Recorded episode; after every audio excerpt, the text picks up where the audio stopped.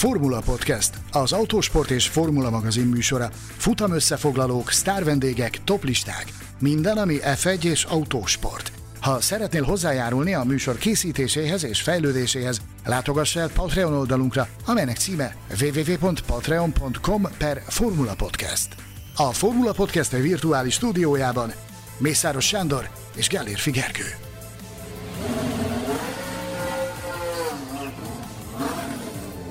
A két Norbi együtt a Hungaroringen. A június 11-12-én tartandó ingyenes Super Racing Fesztiválon Mihelis Norbi és Kis Norbi is ringbe száll. Gyere és szurkolj nekik te is, töltsük meg együtt a Hungaroring lelátóit. A nézőtérre a belépés ingyenes, korlátozott számban pedok belépők is kaphatók a gpticketshop.hu oldalon. A Super Racing Fesztivált a Hungda ZRT támogatja.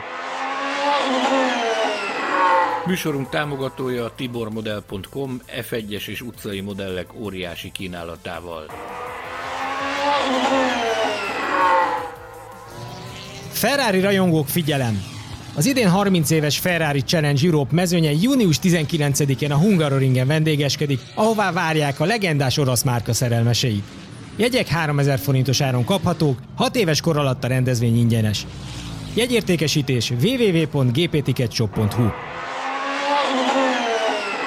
George Russell és Max Verstappen után Charles Leclerc elől is elorozott egy győzelmet Sergio Perez a mexikói versenyző karrierje harmadik futamgyőzelmével, immáron monakói futamgyőztesnek is mondhatja magát. Végül tehát ő nyerte ezt a kisé nehezen induló és egy ízben piros zászlóval félbe is szakított nagy díjat, amelyet Mészáros Sándor barátom és kollégám a helyszínről tudósított végig, így természetesen vele fogjuk kibeszélni azt a következő, hát majd meglátjuk egy-másfél-két órában. Szia, Sanyikám! Benvenue, szia, üdvözlöm a kedves hallgatókat! Egy autentikus monakói köszönéssel köszöntél be nekünk. Ezért, mert ő... is. Hát a féle, bár van nekik saját nyelvük, a monegász, nem tudom, azzal barátkoztál-e már? Azt tudom, hogy a, a, a Monaco monegászk nyelven úgy hangzik, hogy Monegu, és, és vannak egészen bizarr kiejtések is ezen a, ezen a bizonyos helyi törzsi nyelven. Na, arra már most felkérnének, hogy jövőre, amikor visszatérsz a monakói nagydíjra, akkor a törzsi nyelv néhány kis bombonját hozd el nekünk. Ezúttal viszont, ugye már most, mint egy beharangozom az adás legizgalmasabb részét, annyi pusmorgással, plegykával és információval tértél haza Monakóból, amennyi, hát máskor két-három nagydíj hétvégén sem gyűlik össze, úgyhogy azt már most jelezném minden kedves hallgatónak, hogy az adásnak azon részét, amelyben a hétvégén hétvége pusmorgása itt fogjuk ismertetni így többes számban, ö, azt várjátok nagy szeretettel. Na de beszéljünk magáról a versenyről, Mindjárt rátérünk magára a nagy díjra, csak ugye itt megmagyaráznám a, a felvezető mondatomat. Ugye Russell és Verstappen után Lökler elől is elvitte győzelmet Perez. Ugye Sergio Perez harmadik győzelme is mindhárom győzelme olyan körülmények között született, hogy egy valakinek nagyon állt az ászló azon a versenyen, és az nem ő volt. Ugye egyszer még 2020-ban Szahírban George Russellnek, első Mercedes-es futamán, tavaly Bakuban Max Verstappennek, most pedig Charles Leclernek, de ugye ahogy Russellt az a furcsa box probléma és egész kalamajka akadályozta meg a győzelemben, ahogy Verstappent egy defekt akadályozta meg a győzelemben, úgy most Löklert egy hát mondjuk így, hogy stratégiai melléfogás akadályozta meg a hőnállított hazai sikerben. Erről is fogunk beszélgetni, meg természetesen a győztesről is, és sok másról is, de mindenek előtt beszéljünk magáról, Monakóról. Ugyebár utaltál már rá, a Facebook csoportban mindenképpen, de emlékeim szerint itt a műsorban is, hogy nem annyira betonbiztos jelenleg Monaco helye versenynaptárban, mint azt úgy, hogy mondjam, mint azt megszokhattuk, illetve mint azt nagyon sokan a mai napig úgy készpénznek veszik, hogy hát Monakónak a helye az megkérdőjelezhetetlen. Megkérdőjelezhetetlen Monaco helye versenynaptárban? Igen, ez az egyik olyan általános sztereotípia, amit, amit mindig hallunk, meg, meg beidegződött mindenkinek, hogy, hogy Monaco az érinthetetlen, Monaco nem fizet, Monakóban a kolbász, Monakóban a kerítés is kolbászból van, tehát ilyeneket, ilyeneket szoktunk gondolni, ez ugrik be elsőként, amikor, amikor Monakóról hallunk. Na most, ehhez képest én visszaugranék az időben egészen a tavalyi monakói futam értékelőnkre, ahol, ahol ha emlékeim nem csalnak, már spendíroztam azt a plegykát, azt a spekulációt, hogy a Formula egy vezetése nem feltétlenül elégedett azokkal a kondíciókkal, amivel a monakói nagy díj szerepel a versenynaptárban. Na most ez azóta csak is kizárólag erősödött ez, a, ez az ellenérzés a világbajnokság szervezőinek részéről, hogy Amint látjuk, egyre, egyre többet fizetnek a nagy díjak, egyre jobb körülményeket, egyre jobb pénzügyi körülményeket, meg feltételeket ajánlanak a verseny rendezésért. Monaco viszont nem nagyon nem nagyon igyekezett felzárkózni, nem nagyon igyekezett modernizálni magát ebben a tekintetben. Aztán az utóbbi időben voltak meglepő kirohanások is, talán sokan emlékeznek Zack Brownnak arra a kijelentésére, amikor Kerek Perec kimondta azt, hogy itt az ideje, hogy Monaco ne csak a múlthoz, meg a tradícióhoz járuljon hozzá, hanem a, hanem a pénzügyi feltételekhez is, és a gazdasági kondíciókhoz is tegye hozzá a magáét. Na most a verseny előtt beszéltünk erről, hogy konkrétan nagyon sokan a szakmában féltették Monakót attól, hogy elveszítheti a, a helyét a, a Form 1 menetrendben. Jeleztük is a Facebook csoportban azt, hogy ez egy kulcsfontosságú hétvége a, a helyi szervezés számára, hogy mit sikerül kialkudni a világbajnokság szervezőinek menedzsmentjéből. Egész hétvégén lázas egyeztetések zajlottak, ennek szemtanúi voltunk a pedokban, nagyon nagy volt a jövésmenés, a, a helyi automobilklub és a, a, a hercegség vezetői. Több ízben tiszteletüket tették a, a FOM-nál, a FOM képviselői ugyanúgy tiszteletüket tették náluk, tehát egész hétvégén ment a, az egyezkedés azzal kapcsolatban. Nyilvánvalóan nem voltunk ott, szerettünk volna légy lenni a falon, de nem Azt lehetünk. elhiszem. Viszont vannak forrásaink, akiktől, akiktől nagyon jó információkat kaptunk azzal kapcsolatban, hogy, hogy mi a helyzet. Most úgy tűnik, három nappal a a, a nagy díj után, hogy azért mégiscsak van remény arra, hogy Monaco maradjon a versenynaptárban. Akár még úgy is, hogy, hogy állandó helyszín, tehát hogy minden évben versenyt rendező helyszín. Ám de bár úgy tűnik, hogy a, leges legnagyobb esély arra van, az alapján, amit, amit a forrásaink jelentettek nekünk, hogy, hogy talán rotációval marad bent a, a versenynaptárban, hogy valamelyik versennyel váltásban, évenkénti váltásban rendezne Monaco.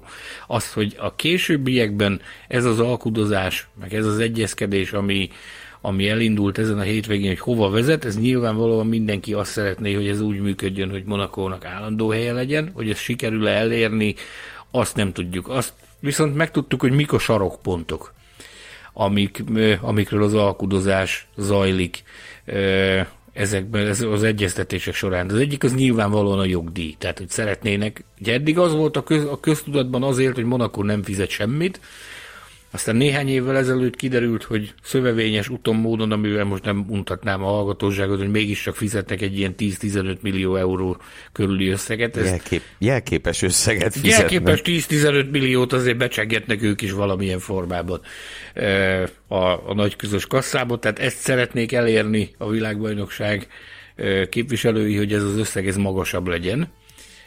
Egy másik apró és érdekes nyalánkság a, rendezéssel, szervezéssel, lebonyolítással kapcsolatban, hogy más helyszínekkel ellentétben Monakóban a pályaszéli hirdetésekkel maga a helyi szervező sáfárkodik, tehát az nem a, a nemzetközi, vagy nem a, nem a, az nem a Formula One Managementnek a, a jogköre. Minden más helyszínen ők értékesítik a pályaszéli hirdetéseket, itt nem.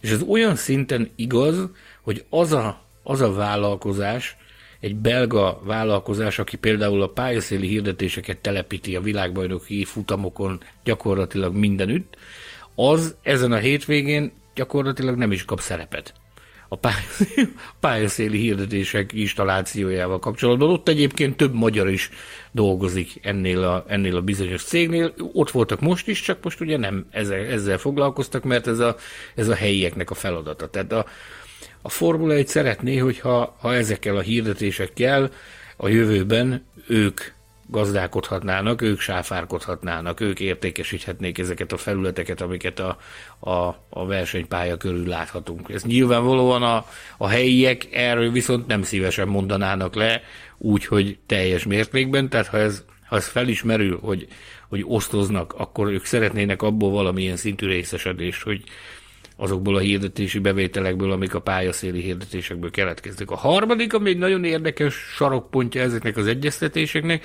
ez a televíziós közvetítés. Sokan szittuk az elmúlt hétvégén is a, a, a televíziós rendezést. Ezt itt Bár azt mo- hiszem, a mélypont az Miami-ben volt. Igen. Itt, itt Monakóban a, a, a helyi televíziós társaság az, aki a televíziós közvetítés szervezi, lebonyolítja és rendezi. Nem vagyunk televíziós szakemberek, így a részletekben nem mennénk bele, hogy ez, ez mit is jelent egész pontosan. A lényeg az, hogy az esetek túlnyomó többségében az kerül képernyőre, amit a helyiek nagyon, nagyon szeretnének. Ezt szeretné, ezt, ezt a jogot is szeretné teljes mértékben magához ragadni a Formula 1. Érdekes az, hogy most döbbentem arra rá, hogy, hogy a, a helyi televíziós brigadériának az egyik vezetőjét, nem tudom, 15 éve ismerem, csak nem tudtam, hogy ő ezzel, ezzel foglalkozik, meg ezt csinálja. Alkalmam nyílt beszélgetni vele, hogy, hogy ez pontosan mit is jelent ez a történet, és arra tett nagyon határozott utalást, hogy ők, megfeltettem a kérdést, hogy, hogy miért jó ez nektek. Tehát az, hogyha Forma 1 közvetítesz, ahhoz kell egy rutin, ahhoz kell egy, kell egy gyakorlat, az, hogy ez gördülékenyen menjen, nem az, hogy egy évben egyszer csinálod, és akkor ugye fel kell venni a ritmust a hétvége folyamán, hogy a versenyt azt úgy tud megmutatni, hogy az élvezhető legyen a, a világ televízió nézői számára. Szóval én föltettem neki a kérdést, hogy árod meg, ez miért jó nektek, hogy ezzel szivatjátok magatokat, miért nem mondtok le róla a fenébe, hogy akkor csinálják ők maguknak. Megszabadultok egy nagyon súlyos gondtól. És képzeld el, hogy az volt erre a mondás, hogy hát ugye Monaco egy nagyon speciális környezet, egy nagyon speciális közeg, a, az országnak, ennek a város államnak a büszkesége a nagy díj, tehát a, a, a, a város államnak a, a reputációjának az egyik alapköve a nagy díj, és hogy ők ezt szeretnék úgy tálalni, hogy, hogy a, a lehető legtöbbet megmutassák a városból, hogy az tényleg úgy kerüljön képernyőre, hogy az közönség csalogató legyen, és erre csak abban az esetben látnak garanciát, hogyha ha a helyiek rendezik a televíziós közvetítést. Úgyhogy úgy tűnik, hogy van remény Monaco számára, akár úgy is, hogy fix helyszínként maradjon, még akkor is, ha most a, a forrásaink azt jelentették, hogy a, a hétvégi egyeztetések után arra tűnik a legnagyobb esély, hogy hogy évenkénti váltásban rendeznek majd valamelyik helyszínnel, talán éppen Le Castellével, amiről szintén azt halljuk a Porrikárról, hogy hogy nem fix helyszínként tud a versenynaptárban maradni, hanem évenkénti váltásban valakivel, de ugyanezt halljuk Spa-Francorchampról, és, és beszélik annak ellenére, hogy fix szerződése van Barcelonának 2026-ig, Barcelonáról is hallunk olyat, hogy elképzelhető, hogy bekerül abba a, a csoportba, akik váltásban rendeznek versenyt Európában. Volt-e bármi szó esetleg arról, hogy elképzelhető-e a vonalvezetés megváltoztatása? Mert ugye Vonakóval kapcsolatban ez egy ez egy időről időre fölmerülő téma, persze az összes pályával kapcsolatban, tehát ugye a Hungaroringgel kapcsolatban is állandóan fölmerül ez a gondolat, legalábbis Twitteren, rajongói körökben, stb. De van erről szó? Lehet-e bármi realitása annak, hogy akármit módosítsanak a, a vonalvezetésen? Az igazság az, hogy ez, ez is egy régi téma, tehát folyamatosan időről időre ez felmerül, hogy ugye például, hogyha valaki figyelmesen nézi a közvetítéseket, vagy, vagy néz képeket Monakóból, például a, a Portier környékén ott azért, azért elég sok területet visszanyertek már a, a tengerből. Ugye ezzel folyamatosan uh-huh. dolgoznak, hogy próbálják tágítani a határokat. Ennek ellenére két nagyon fontos tényező van, amit, amit mérlegelnek a helyiek. Az egyik az az, hogy ez a nyomvonal azért bár átesett icike-picike ráncfelvaráson mi egymáson, azért ez még mindig az Etolinox által megálmodott nyom, nyomvonal, és ők erre borzalmasan büszkék hogy, hogy ez a nyomvonal ez ebben a formában létezik. Másrészt ugye annyira nagyon azért ennek ellenére sem lehet mocorogni, hogy, hogy nyertek már vissza területet a, a, a pálya mellett. Löklernek feltették a kérdést, e, csütörtök este, kora este volt egy, egy, egy ilyen mini Lökler sajtótájékoztató, ahol elhangzott ez a kérdés is, hogy, hogy hogyan változtatná meg a, a nyomvonalat. Igazándiból azt mondta, hogy ott ott felnőtt emberként, ottani lakosként sincs különösebb ötlete arra, hogy, hogy mit lehetne kezdeni ezzel. Annyit mondott, hogy talán bele lehetne tenni egy flikflakot a portjé előtt ott az alagútnál, hogyha, hogyha ott bemennének, meg kijönnének, azzal talán lehetne kezdeni, kezdeni valamit, de nem bonyolódott bele ő sem. Azt mondta, hogy ez, ez így van jól, ahogy van. Tehát ha monakói nagydíj van, akkor az, az ezen a nyomvonalon ez tökéletes. Én ezt készséggel elfogadom, hogy ez így van jól, ahogy van, ami viszont biztos nem úgy van jól, ahogy van, az a verseny rajtja körüli Hát mondjuk így, hogy kalamajka. Ö, ugye gördülő rajtal indult el a nagy díj, ö, úgy gondoltuk, hogy ez kizárólag a, az eső miatt ö, hozta meg ezt a döntést a, a versenyirányítás, de ugye aztán, aztán jöttek olyan információk, melyek szerint hát más is benne lehetett, és nem kizárólag az esőről van szó. Ugye itt mindenféle áramszünetet emlegettek, valamint te egy, egy újabb lehetséges okot, a csapatok potenciális kérését is, ö, is fölhoztad itt nekem privátban.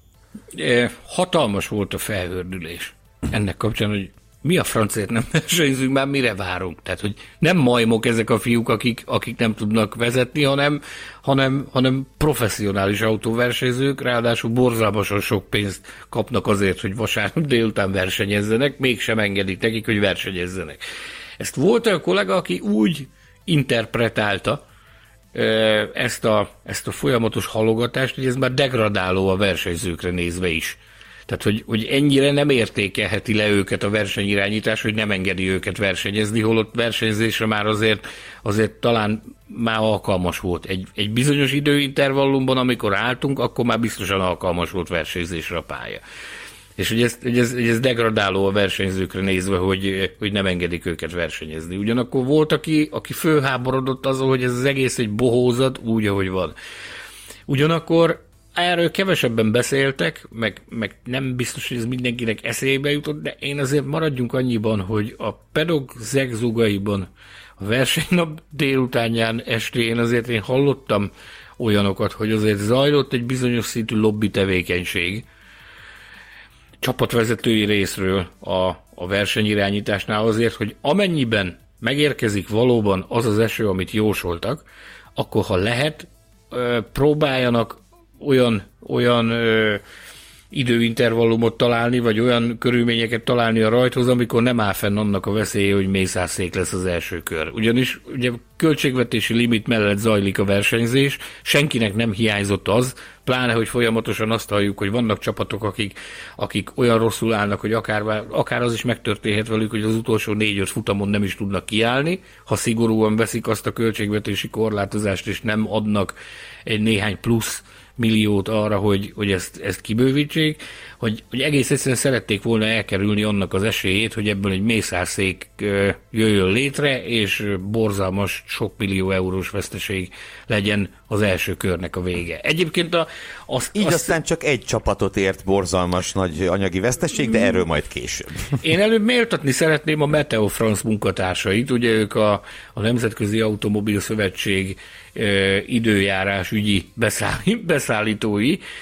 Én, én őszintén mondom, hogy már a barcelonai hét után hogy voltunk Barcelonában, egyből mentünk Monakóba, ugye? Vagy hogy Ez volt? történt, barátom. Bocsánat, hogy az ember hajlamos már időzavarba kerülni. Már Barcelonában is néztük azt, hogy a monakói hétvége esős lehet.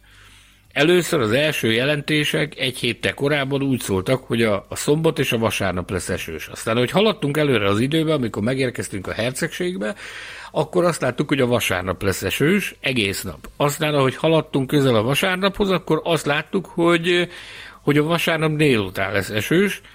Végül a szombat délelőtt környékén, a szombat délelőtti vasárnapra vonatkozó előrejelzés az azt mutatta, hogy vasárnap 3 és 5 óra között lesz esős a, a, a versenynap. Aztán vasárnap reggel fölkeltünk, verőfényes napsütés, rekkenő hőség, egyetlen felhő, még csak köszönő viszonyban se volt az éggel a felhő, semmi az égvilágon. Arany, tiszta, gyönyörű, azurkék ég volt, mindenki nevetett azon, hogy nem lesz itt semmi se, nem hogy eső. Bár te ezt már 2006-ban a Magyar Nagydíjon megtanulhattad. Igen. igen. Van nem ennek lesz... veszélye. Igen, igen, igen. Viszont nem tudom, tehát ismerve a helynek a mikroklímáját, Ugye hát azért azt lehet mondani, hogy nem, nem egyszer, az elég régen visszajárunk már Monakóba versenyekre. Tehát nem tudom, az első monakói nagydíjam nekem még félig szurkolóként, félig már újságíróként 2003 volt, aztán voltam 2006-ban, aztán 2010 óta gyakorlatilag az összes Monakóban rendezett nagydíjon ott voltam. Tehát azért az ember ennyi idő alatt fel tudja mérni azt, hogy a helynek van egy mikroklímája. Aztán egyszer csak úgy a dombok mögül megjelentek az első felhők. Én akkor felbátorodtam, lőttem egy képet, és beposztoltam a Formula Podcast Facebook csoportba, hogy hát úgy tűnik, hogy ezek a felhők ezek tényleg jönnek. Aztán egy olyan jó másfél-két óra múlva már, már megint jöttek a felhők, még közelebb jöttek, akkor megint lőttem egy képet, a végén pedig már egészen sötét felhőkről lőttem fotót.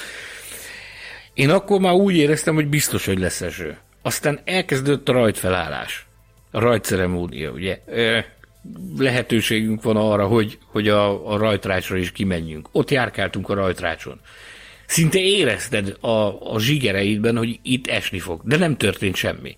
Aztán amikor, amikor megjött a, az öt perces szignál, hogy akkor takarodó van a rajtrácsról mindenkinek az operatív munkatársakon kívül, amikor elindultam onnan, onnan lefelé, Zsanálézi társaságában, abban a pillanatban megéreztem az első esőcseppet a kezemet. És am, szerintem hármat léptem, és gyakorlatilag rommáztam. Mire, mire, mire végig sétáltam a, a Box utcának a, azon a részét, tehát ugye a Box utcán végig sétával lehet visszajutni a pedokig, mire, mire a, a pedok közepén jártam, ott már szakadt az eső. Tehát megérkezett, mértani pontossággal érkezett az eső, úgyhogy le a kalappal a Meteofrance munkatársai előtt, hogy lehet, hogy sokszor tévednek, most fejét, telibe találták ezt a, ezt a történetet. Ők már is, már is kiérdemeltek egy leveli béka külön díjat tőlünk. Oké, okay, király. Na, most viszont beszéljünk, beszéljünk magáról a versenyről. A, én szerintem itt, itt mindenképpen onnan kell ezt elkezdenünk, amit a, amit a fölvezetőmbe is földobtam, hogy ez a verseny, ez egész hétvége úgy nézett ki, hogy végre meg fog törni Charles Leclercnek az monakói átka, hogy ez lesz az a nap, amikor ő áttöri ezt a, nem is tudom, képzeletbeli falat, ami ő mind, amit őt mindeddig távol tartotta a, a jó eredménytől Monakóban, sőt, rendre a célba éréstől is, meg legutóbb ugye a versenyen való elrajtolástól is az időmérő az, az nagyon rendben volt, és és igazság szerint ugye a kiállásokig úgy tűnt, hogy a versenyt is, is nagyon szépen kontrollálja. Aztán, mm, hát szerintem nyugodtan mondhatjuk, hogy a, a Ferrari lábon lőtte magát, de azért a, a, azt a fegyvert azt a Red Bull is tartotta. Mert Sergio Pereznek a boxba hozásával ö, gyakorlatilag ugye a, a a Red Bull ugye belekényszerítette a ferrari egy döntéshelyzetbe, ahol, ahol a rossz döntés sikerült meghozni. Ugye szétválasztották a két versenyzőt, a ugye Sainz-szal megpróbálták azt, hogy akkor kihúzzák egészen addig, amíg szárazra lehet váltani. Lökler viszont ugye a rossz döntés következtében gyakorlatilag öt kör alatt kétszer ment a boxba, és hát ez pont elég volt ahhoz, hogy egy biztos győzelemből dobogó se legyen vasárnap reggel a pályára menet, egy dolog járt a fejemben, az pedig az, pedig az volt, hogy ez, ez egyszerűen túl szép ahhoz, hogy igaz legyen. Hogy Lökler végre megcsinálja? Olyan elképesztő őrület zajlott körülötte a hétvégén, annyira minden tökéletes volt, annyira minden jó sikerült, hogy aki, aki, aki éli az életet, meg, meg, meg, meg tapasztal a dolgokat, az megtapasztaltam ezt, hogy sokszor van az életben úgy, hogy amikor, amikor úgy érzed, hogy jó a lapjárás, meg hogy minden sikerül, és, és még a vizen is tudsz járni, akkor szokott jönni a legnagyobb pofon. Nem? Nem voltál még így az életben? De, de röviden, de. Maradjuk egyéb, ezt majd egy másik adásban részletezzük. Oké. Okay. Ez, ez járt végig a, a fejemben a pályára menet, hogy ez, ez egyszerűen túl szép ahhoz, hogy igaz legyen, hogy, hogy minden összejött neki. Tehát olyan hihetetlen tempót diktált, annyira, annyira jól kijött neki a világon minden, a szabad edzéseken, az időmérőn, a, azt a fajta hisztériát, ami Monakóban zajlott, a, az ő személye körül, azt, azt egyszerűen szavakkal nem lehet kifejezni. Tehát képzeld el, amikor a haverjaid a fél belvárost kibérlik, meg, meg összeszedik szinte az összes teraszon lökler lobogót láttál, akár merre ment, tömeghisztéria volt körülött. Tehát beposztoltam a, a Formula Podcast Facebook csoportba azt a képet, ahogy, ahogy várták eh, esténként őt a motorhomnál. Tehát Jézus szíveképre ráeditálták a lökler fejét, és ilyen szabályosan, mint a mint a, a körbenet a templomokban, úgy vonultak, úgy éltették őt mindenben. Ezen a ponton muszáj megjegyeznem, hogy a családi legendáriumunkban van egy olyan történet, aminek az a címe, hogy Lenin az olajfák hegyén, de talán ezt is majd Jaj. egy másik adásban. Jaj, ez, ez súlyos, az, ez kemény. Azám. Tehát hihetetlen szeretet övezte, ami olyan szinten feltuningolta, olyan szinten feldoppingolta, hogy minden tökéletesen csinált. És a, a szörnyű az az, hogy ő mindent jól csinált a versenyen is. Mégsem jött össze a győzelem. Annál... Igen, mert ilyenkor tudod, mintha az lenne, az lenne megírva, hogy az óriási nyomás alatt majd összeroppan meg, de nem ez történt. Nem ez történt. Nem, nem ez történt. történt. És megint, megint egy, egy tételt kipipálhatunk a listáról, azt, hogy, hogy mi miatt nem sikerült neki megnyerni a, a saját haz, hazai nagydíját. Volt már baleset, volt már technikai hiba, volt El már mind... indulni, minden volt Minden, már. minden, minden volt már az égvilágon. Ez még nem volt, hogy, hogy, hogy gyakorlatilag a Red Bull olyan szinten rákényszerítette, tehát az ellenfél olyan szinten rákényszerítette az akaratát az ő csapatára, hogy, hogy bele, belementek egy ilyen elképesztő. Hát én ezt úgy tudnám megfogalmazni, hogy stratégiai összeomlás, ami, ami náluk történt. Nem? Igen, ez abszolút, abszolút így volt, és ugye valószínűleg nekik az volt a szándékuk, hogy sainz próbáltak kockáztatni, vele húzni a merészet, csak hogy most az jött be, a merész húzás. Így aztán Sainz második lett, és egy győzelemért ő hajthatta, űzhette Perezt, Lökler meg tényleg a dobogóra sem fért föl. Löklerre szerintem még vissza, ö, vissza fogunk kanyarodni. Picit még a Ferrari-ról emlékedve. Itt Igen. erről a, erről a nagyszabású stratégiai összeomlásról, amit láthattunk. Tehát olvastam... Hát meg bocsánat, az, hogy zsinórban második Lökler győzelem megy el a ferrari egyszer ugye technikai, egyszer stratégiai okból. Igen, igen.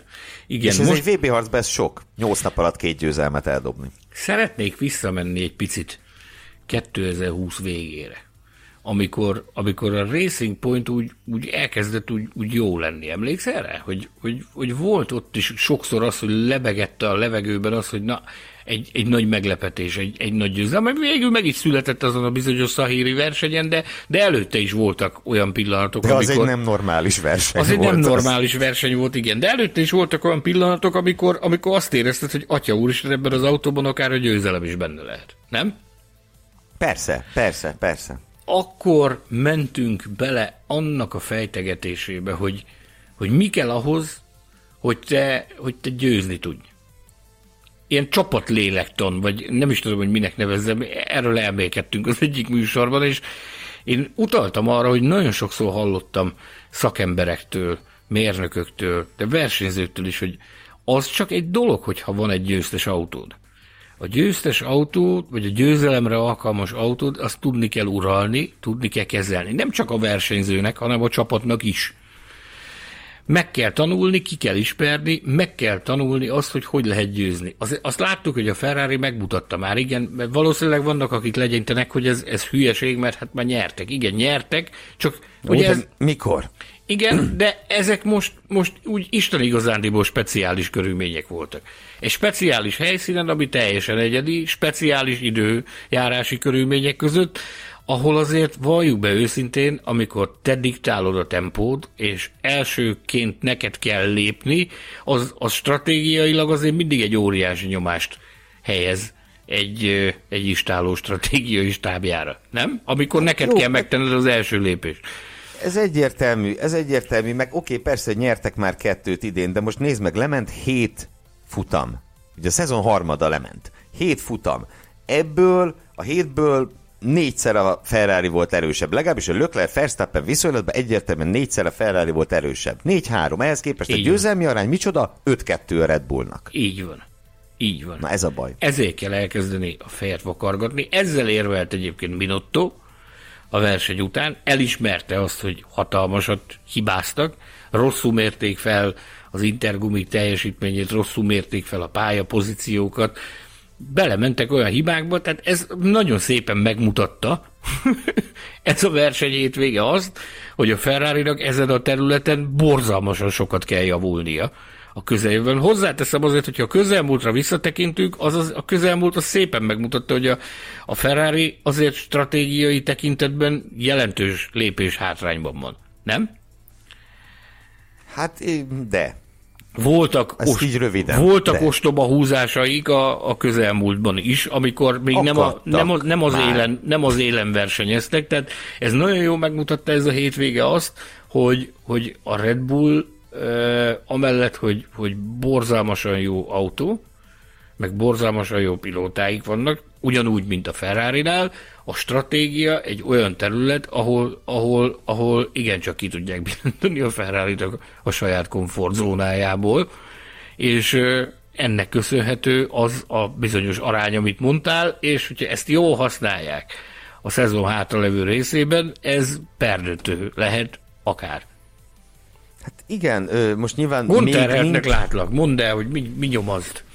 Én a bajnoki tabellát nézegetem, és ő persze minimális, úgyhogy a szezon kétharmada még hátra van, minimális Verstappen előnye, de mégiscsak rögzítsük, hogy Perez közelebb van Löklerhez, mint Lökler Verstappenhez. Igen. Ki mondta volna ezt? Tehát Ausztrália után, és tudom, lehet, hogy egész évben Ausztráliát fogjuk felidézni, amikor 100 pont előnye volt három futam után Löklernek, kicsit túlzok, de... 49, Orbit... akkor mondta azt, ezt sose fogom elfelejteni, akkor mondta Verstappen a, a sajtótájékoztatón azt, hogy ha, ha 50, 50 verseny lesz, akkor se fogom behozni ezt a hátrányt. És ehhez képest itt vagyunk Monaco után, és Csekó közelebb van Löklerhez, mint Lökler Verstappenhez. És beszéljünk akkor szerintem a futamgyőztesről most kicsit, aki nem tudom ki követte el ezt a pusztító szóviccet, de ma szembesültem vele, hogy a VB címért zajló harcba ő becsekolt. Nagyon nagy. Pusztító, de én imádom az ilyet. Ö, ugye már ilyen fejtegetések vannak, hogy lehet a Sergio Perez világbajnok 2022-ben, na most én, én én nagyon szeretem Sergio Perez, és ennek sokszor hangot is adtam, de azért, azért még, még vakargatom a fejemet, amikor ezt, ezt a felvetést hallom. De nem is biztos, hogy ez a cél, hogy neki nyilván lehet, hogy ez a célja, de Red Bullnak alig, ha ez a célja, hogy Sergio Perez világbajnok legyen idén. Viszont, Viszont ne feledd, a... amikor, amikor aláírt ide, akkor arra, arra rámutattunk, hogy, hogy igazándiból ahhoz, hogy belekerülj a mixbe, hogy esélyed legyen a világbajnoki címre, ahhoz előbb ott kell lenni. Na most ő ott van. Akármi is történhet még idén, nem is annyira rossz a helyzete, tehát én amondó vagyok, hogy, hogy Csekó átradőhet. Most már aztán végképp, hogy az új szerződés is alá van kanyarítva, hogyha vissza emlékez, emlékeznek a hallgatók, Miami után, a Miami futamértékelőben utaltunk rá, hogy Julian Jacobi ott tegerészett a pedokban, most már látjuk az eredményét is, hogy, hogy mi lett hogy megvan, a, megvan az új szerződés, szerintem a Csekó nyugodtan hátradőhet, és nyomhatja tovább úgy, ahogy a csövő kifér, ahogy az eddig tette, szerintem nagyon jó helyzetben van. Abszolút, abszolút jó helyzetben van. Az biztos, hogy a tavalyi szezonhoz képest a teljesítménye az, az, az, az sokkal-sokkal több lett. A tavaly az tényleg egy tanuló év volt. Egy milyen a Red Bullnál lenni, egyetem milyen élcsapatnál lenni, valószínűleg azt is tanulgatni kellett, hogy milyen Max Verstappen csapattársának lenni, ami egy külön történet azok szerint, akik már megélték ezt. De hogy, de hogy tényleg emelni tudta a szintjét Perez, és érted, egy kis izé számmágia. Ugye, ha, ha ő Barcelonát megnyeri, Ugye ott vezetett. Igen. Végül aztán történt, ami történt. Ha Barcelonát megnyeri, egy pontra lenne Verstappentől. A bajnok éllovastól egy darab pontra. Uh, és nyilván, ahogy mondtad, persze ott kell lenni a mixben. Én igazából azt gondolom egyébként, hogy ahhoz, hogy ő, hogy ő bajnok esélyes lehessen, ahhoz viszont többször kéne Verstappennél gyorsabbnak lenni. Mert Isten igazából, ha megnézzük, ezt a hét futamot, ami eltelt, Jedda volt az egyetlen, ahol ő, ahol ő erősebbnek tűnt Verstappennél. Ugye a Jeddát azt ő bal szerencsésen bukta be a polpozícióból. Ott neki állt az ászló. De a másik hat hétvégén Persze még ez a, ez a mostani, ez most itt kérdéses, hogy itt kitíteljünk gyorsabbnak, de összességében azért nagyon-nagyon Verstappen felé billen a mérleg. Ha mondjuk belegondolunk abba, hogy amikor, amikor Nico Rosberg fölvette a kesztyűt 2016-ban és megverte Lewis Hamilton-t egy szerintem örökké emlékezetes szezonon át tartó párharcban, ott azért ő, ő tudott nagyon nagy győzelmeket aratni Hamilton felett. És én igazából ezért nem látom azt, hogy, hogy Perez tényleg világbajnok lehetne, vagy legfeljebb egy olyan extrém körülmények között, ami ne történjen, Ezt mint akartam. ahogy Eddie, ezt szerettem mint a, volna. Ezt szerettem mint volna ahogy mondjuk Eddie Irvine oda került a bajnoki cím kapujába. Nézd azt, hogy, hogy hol volt ez a fiú 2020 végén. Lógott a levegőben, és az is, arra, is, arra is komoly esély volt, hogy megy lömanozni, vagy hogy, indikározni. Hogy kikerül a Forma 1 körforgásból teljes mértékben. Ehhez képest most abban a helyzetben, akkor ugye, mikor megtörtént az aláírás, akkor mindenki reménykedett, hogy hú, hát ha marad. Amikor kiderült, hogy marad, és a Red Bullnál Red Bullhoz igazol, akkor mindenki azt mondta, hogy fú, persze, hát Verstappen cipőpucolója lesz, azért jön. Ami ebben a formában nyilván nem igaz, de, de, de az is az, az teljesen biztos, hogy meg kell kötnie olyan kompromisszumokat, amiknek most már azért látjuk a, látjuk, látjuk a jelét, tehát az ő elsődleges feladata az, hogy, hogy segítse Verstappen. Viszont egy ilyen körülmény, amit, amire utaltál, ez bármikor bekövetkezhet. Az pedig egy esélyt jelent a számára. Tehát ezért mondtam, hogy, hogy benne kell, ott kell lenni ahhoz, hogy ha azt akarod, hogy esély legyen. Neki más esélye nem nagyon van arra, hogy ő a világbajnoki cím közelébe kerüljön, mint ez, de ehhez az egyetlen dolog, amit tehet, az az, hogy ott van és jó teljesít. Ez pedig hozza. Úgyhogy le a kalappal előtte. Én azt gondolom, hogy, hogy teljesen egyértelmű, hogy a Red Bullnál hogy vannak leosztva a kártyák, és az is világos szerintem, hogy hogy ehhez tartja magát mindenfél. Ez bizonyos. Minden ez bizonyos. És tudod, még egy dolgot szeretnék, hogy amikor uh, itt a bajnoki tabellát nézegetve, azon most kinyitva előttem, hogy itt a szezon előtt nekem az volt a fejemben, és valószínűleg sokan voltunk ezzel, ezzel így, vagy akár az első nagy díj után, amikor kezdett látszani, hogy a mercedes most tényleg nem kell számolni, legalábbis itt a, a bajnoki versenyfutás szempontjából, hogy talán egy háromtagú ilyen mezőny lehet, Verstappen, Lökler és Carlos Sainz.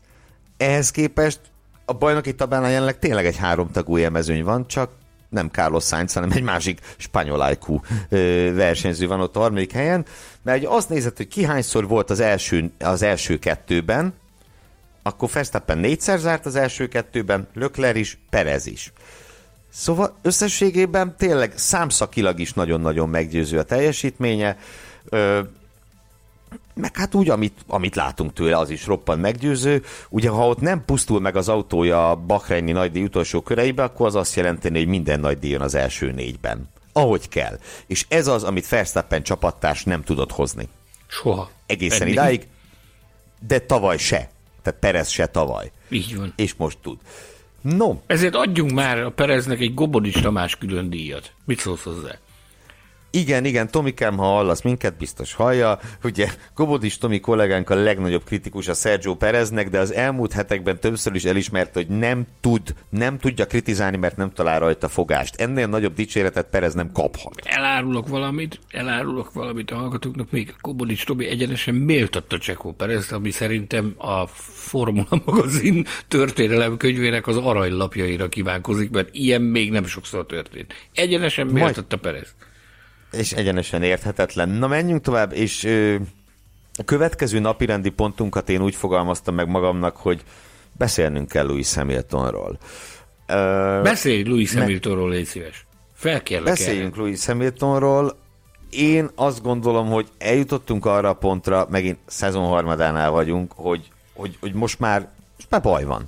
Tehát ez, ez egy tendencia. Az, hogy ő hogy ő George Russell-től folyamatosan kikap. Ugye ott tartunk jelenleg, ne szépítsük a dolgot, hogy a szezonnyitót leszámítva, minden egyes alkalommal megverte őt George Russell a futamon, amiben volt volt ilyen is, volt olyan is, tehát lehet mondani azt, hogy bizonyos helyzetekben ehhez szerencse is kell, stb., de attól tény marad, az összes nagy díjat mind a ketten befejezték idén, és a szezonnyitót kivéve mindig George Russell végzett előrébb.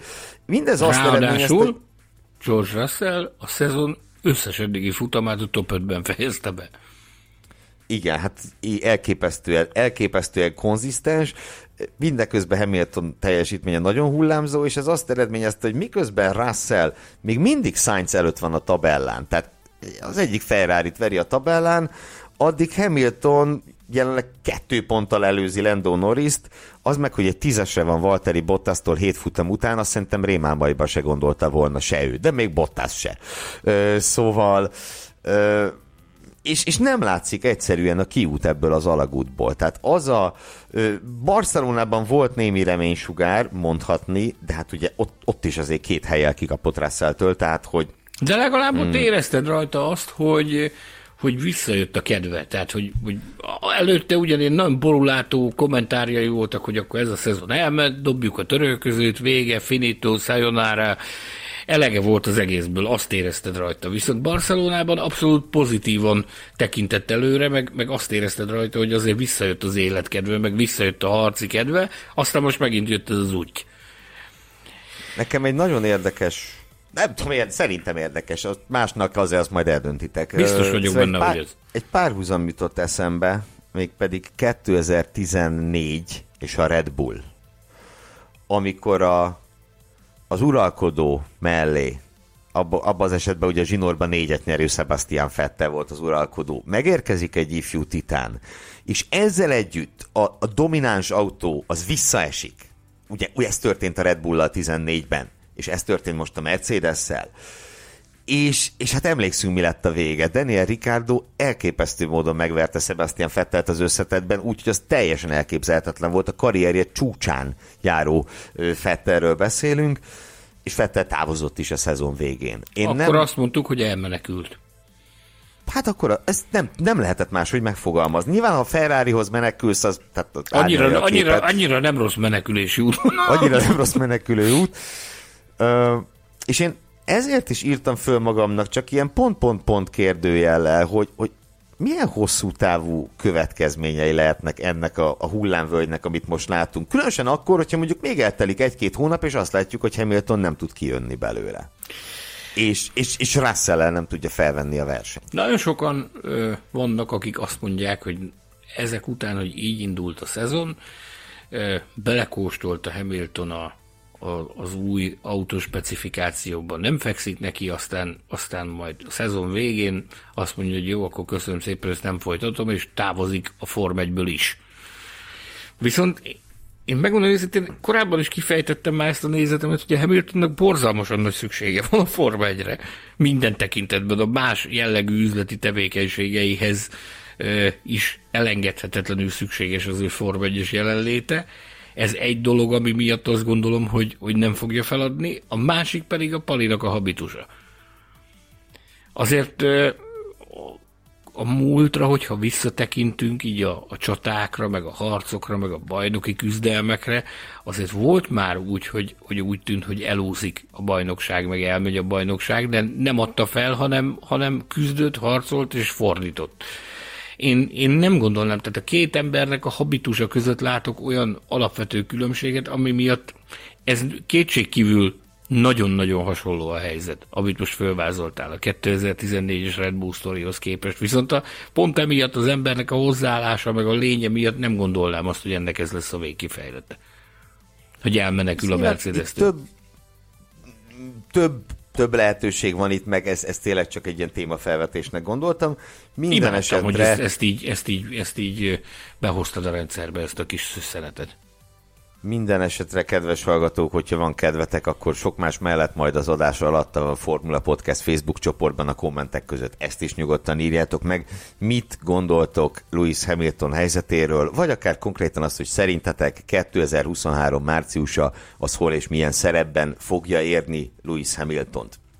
Beszélnünk kell még egy emberről, aki viszont nem egy Formula 1-es pilóta, hanem egy volt Formula 1-es pilóta.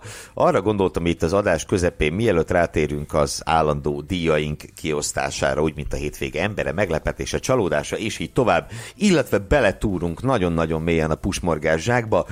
Előtte beszéljünk kicsit Charles Leclerc első Formula 1-es csapattársáról, arról az emberről, akit Marcus Ericssonnak hívnak, és aki azon a napon, amikor Sergio Perez Monakói győztessé vált, nem kisebb hőstettet hajtott végre, mint hogy Indi 500 győztessé vált, méghozzá azok kedvéért mondom, akik nem látták a versenyt, hogy nem valamiféle különös véletlen folytán, hanem alapvetően nagyon-nagyon megérdemelten.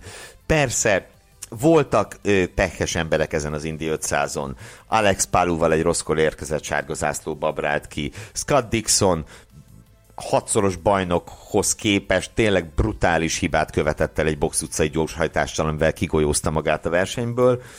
De amikor Eriksson pozícióba került, és ezért kemény ellenfelei voltak, Pato Ovor, Tony Canao, Felix Rosenquist, ők üldözték a győzelemért, akkor gyakorlatilag kérlelhetetlen volt, és, és azok után, hogy Alex Paru és Scott Dixon a két nagyágyú elszálltak, mégis Chip Ganassi győzelem született az ezerszer lesajnált Marcus Eriksson révén, akihez még egy gondolatot szeretnék hozzátenni, aztán lesz egy kérdésem is hozzád.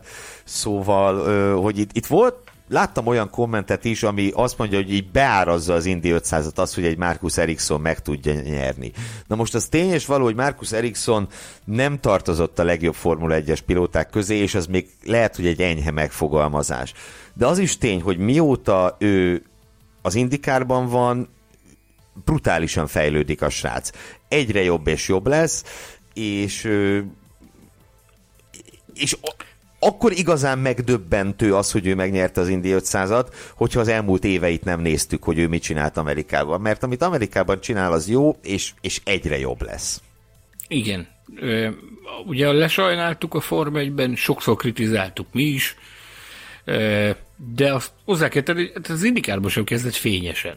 Ezt mondom, hogy, fe, hogy fejlődés mutatott be. Abszolút, abszolút középszerű és szürke volt az, ahogy ő kezdett az indikárban, legalábbis az én emlékeim szerint. Aztán, aztán jött neki az első dobogó, jött az első futamgyőzelem, és szépen kinőtte magát föl. Tehát az a, az igazi üzenet ennek, hogy egyáltalán nem fakezű fickó ő, csak kellett neki az a közeg, ahol megtalálja önmagát, és ezek szerint az indikár az az a közeg, ahol, ahol ő tényleg a legnagyobbak közé jutott. Az, mi volt az ironikus? És brutális az az, hogy az Indi 500-as közvetítésben Jacques Villeneuve is közreműködött a, a franciáknál. Az a Jacques Villeneuve, akinek, aki egy időben e, tulajdonképpen semmi másban nem állt ki, mint rikálta az ericsson amikor a Forma versenyzett, és, és egyfolytában azt mondta, hogy, hogy ez a srác, ez még az indikárban sem állná meg a helyét. Tehát, ez, ez többször is elhangzott a Villeneuve-től állítólag ez a kijelentés, és ezt, a, ezt az eseményt, ahol, ahol Erikson megdicsőült Indianapolisban, ez francia nyelvterületen Villeneuve volt az egyik kommentátor. Ez az igazi, ez az igazi kegyetlen, meg ez is egy sokat mondó helyzet, hogy, hogy nem csak mi égettük meg magunkat vele, amikor, amikor zrikáltuk, meg piszkáltuk, meg leszóltuk, hanem azért nagyon sokan mások is. Hatalmas, hatalmas diadal ez, amit, amit Erikson elért. Bevallom őszintén, Miami-ban, amikor voltunk, ott volt ő is. Alkalmam nyílt beszélgetni vele. Amikor a Forma 1-ben volt, akkor is többször beszélgettünk. Kifejezetten jó a kapcsolatom például a menedzserével, meg a fiziójával. Egyébként ez egy érdekes táb, az Erikssoni tába. A, a, a menedzsere az nagyon sokáig a svéd televízió kommentátora volt, talán még most is az, Eje Elg, a, a, a, a fíziója pedig, aki a Form 1 is a fíziója volt, az pedig Elg fia Alex Elg. Tehát ez, a, ez, a, ez az Ericsson stáb Amerikában is, a közvetlen Ericsson stáb, és ott voltak Miami-ban, ugye néhány héttel voltunk az Indi 500 az év fő eseménye előtt, aztán amikor arról kérdeztem, hogy akkor, akkor mi, mi lehet mi, mire számítasz, mi jöhet össze, elég sok indikár pilóta volt a helyszínen Miami-ban, lehetett jókat dumálni velük, hogy, hogy mire számít, úgy igazándiból nem merte kimondani azt, hogy, hogy a, a győzelem. Azt kimondta, hogy a győzelem a célom, de azt nem merte kimondani, hogy mennyi esélyt ad magának. Azt mondta, hogy az a csodálatos az Indi 500-ban, hogy mindenkinek megvan az esélye arra, hogy megnyerje ezt, a, ezt az óriási derbit, de ezt így nem merte kijelenteni, hogy fú, de szeretném, hogyha nekem nagyon nagy, vagy úgy gondolom, hogy nagyon nagy esélyem van rá. Csak azt mondta, hogy nyilvánvalóan a győzelem reménye hajt mindenkit a mezőnyben, így őt is, de amikor a, a, az exakt esélyekről kérdeztem, akkor azért lapított.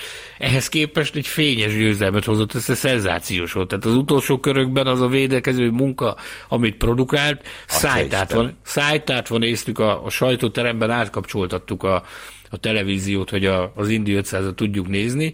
E, vas tapsot kapott a, a helyszínen tartózkodó kollégáktól, zengett a tapsvihartól a, a sajtóterem, annyira megtapsolta mindenki ericsson mert mindenki azt mondta, hogy ez egy óriási dolog, az, hogy, hogy sikerült ilyen szinten újjáépítenie magát az Egyesült Államokban. Nézd, egyébként olyan szempontból is tanulságos az ő története, hogy mennyire nehéz megítélni egyes versenyzőknek a kvalitásait abban az esetben, hogyha igazán nem kapnak lehetőséget a, a, a villantásra. Mert ugye Tudod, ki erre a legjobb példa? Bocsánat, hogy a szabadba vágok. Alex Rossi. Alex így Rossi. Így gyakorlatilag egy bohóc volt a, a, a Forma 1 Forma 1 közegben. Tehát Meg ilyen minden... dísz-amerikai, nem? Hogy nézzétek, itt pontosan, egy amerikai. Pontosan, Na most már mehetsz. Pontosan. Szevasz.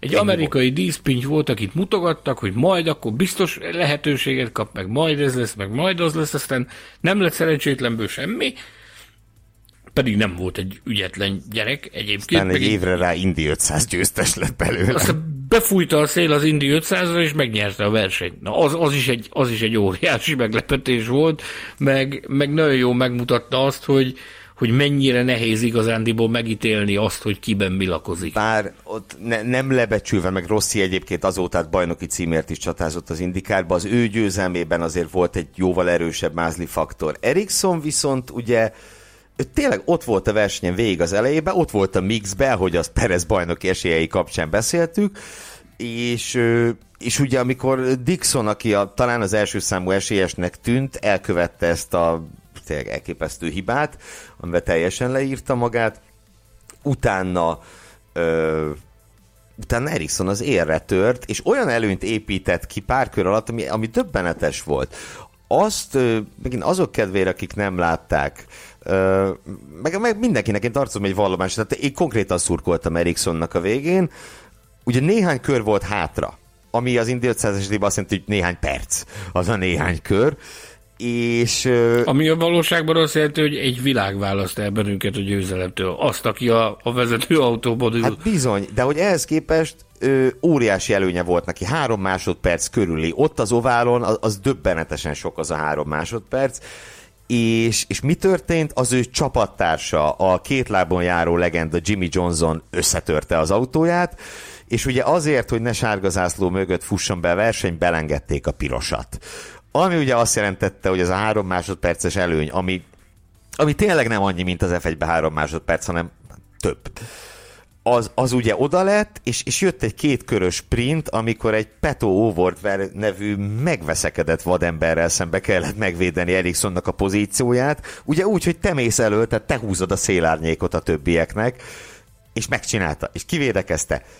Elképesztő volt az egész, és fú, Szóval nagyon megérte megnézni ö, ezt az Indi 500-at is. Szinte mindig megéri, egy-két unalmasra emlékszem, de nem sokra, de ez, ez valami elképesztő volt.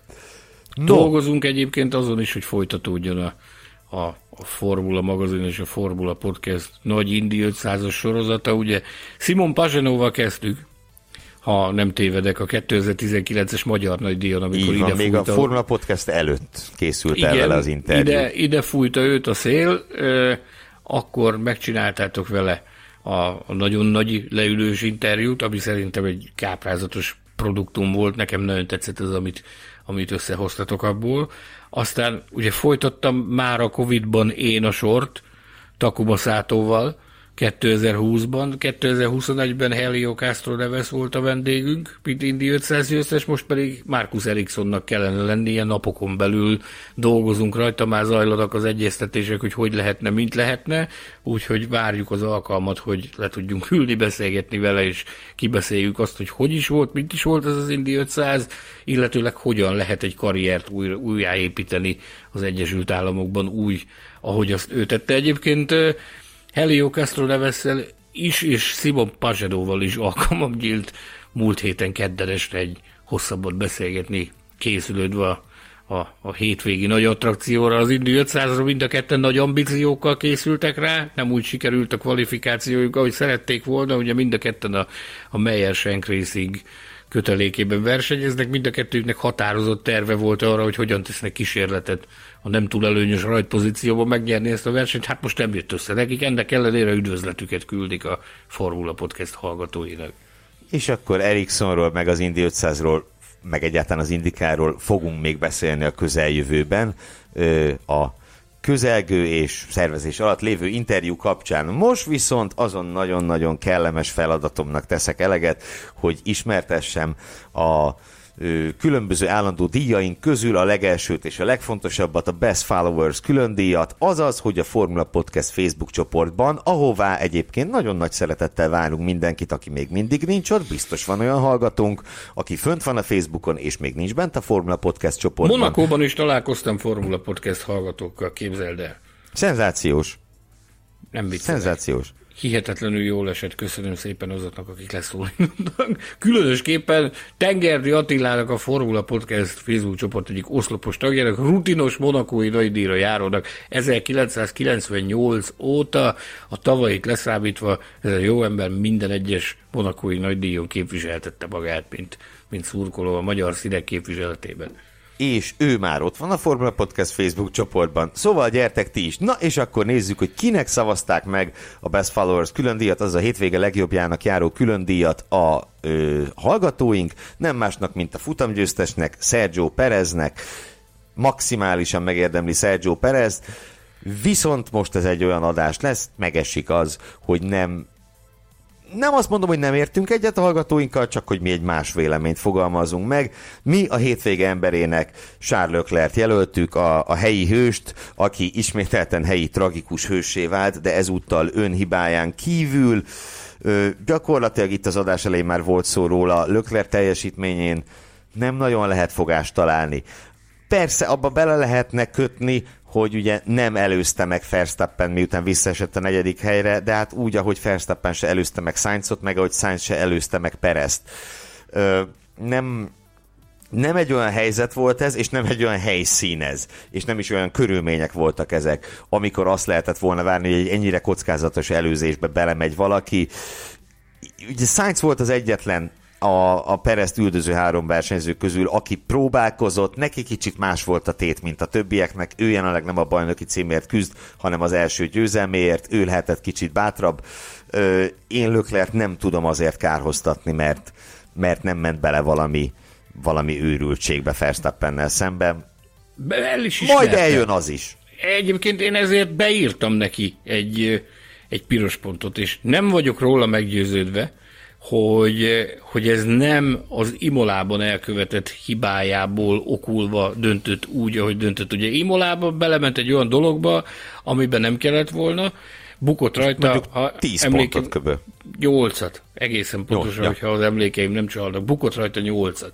Akik velünk vannak, tudják, mert a, a Miami verseny után e, beszéltem róla itt a műsorban, hogy azt mondta Joe Clear egy háttérbeszélgetés során, hogy, hogy nagyon-nagyon komoly elbeszélgetések voltak azzal kapcsolatban, hogy mikor kell kockázatot vállalni, meg mikor nem kell kockázatot vállalni az ibolai incidens után. És én nem vagyok róla meggyőződve, hogy az, hogy hogy nem ment bele semmilyen forró fejűségbe, meg semmilyen ostobaságba, hogy ez nem ennek a, a hatása. Sőt, biztos vagyok benne, hogy ebből okulva nem vállalt be semmi olyat, amiből csattanás, meg kiesés lett volna. Úgyhogy én, én a magam részéről ezért beírok neki egy piros pontot, el is ismerte egyébként, hogy, hogy azért nem, mert, mert a biztost akarta a zsebében tudni, nem akart bizonytalanra menni semmilyen tekintetben.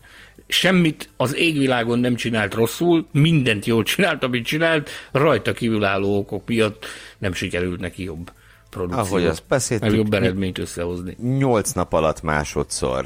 De nyilván mind a kettő ugyanúgy fájdalmas, de azt hiszem ez kicsit még fájdalmasabb, mert hát mégiscsak ez, ez hazai pályán történt. Ö, ahogy az elején beszéltük, a, a monakói átkot akarta megtörni, és tudod, egy, egy ilyen átok, nyilván nem hiszünk az átkok létezésében, de egy ilyen PEG sorozat minél tovább tart, annál inkább kezded elhinni, hogy lehet, hogy mégiscsak van itt valami, nem? Igen, igen.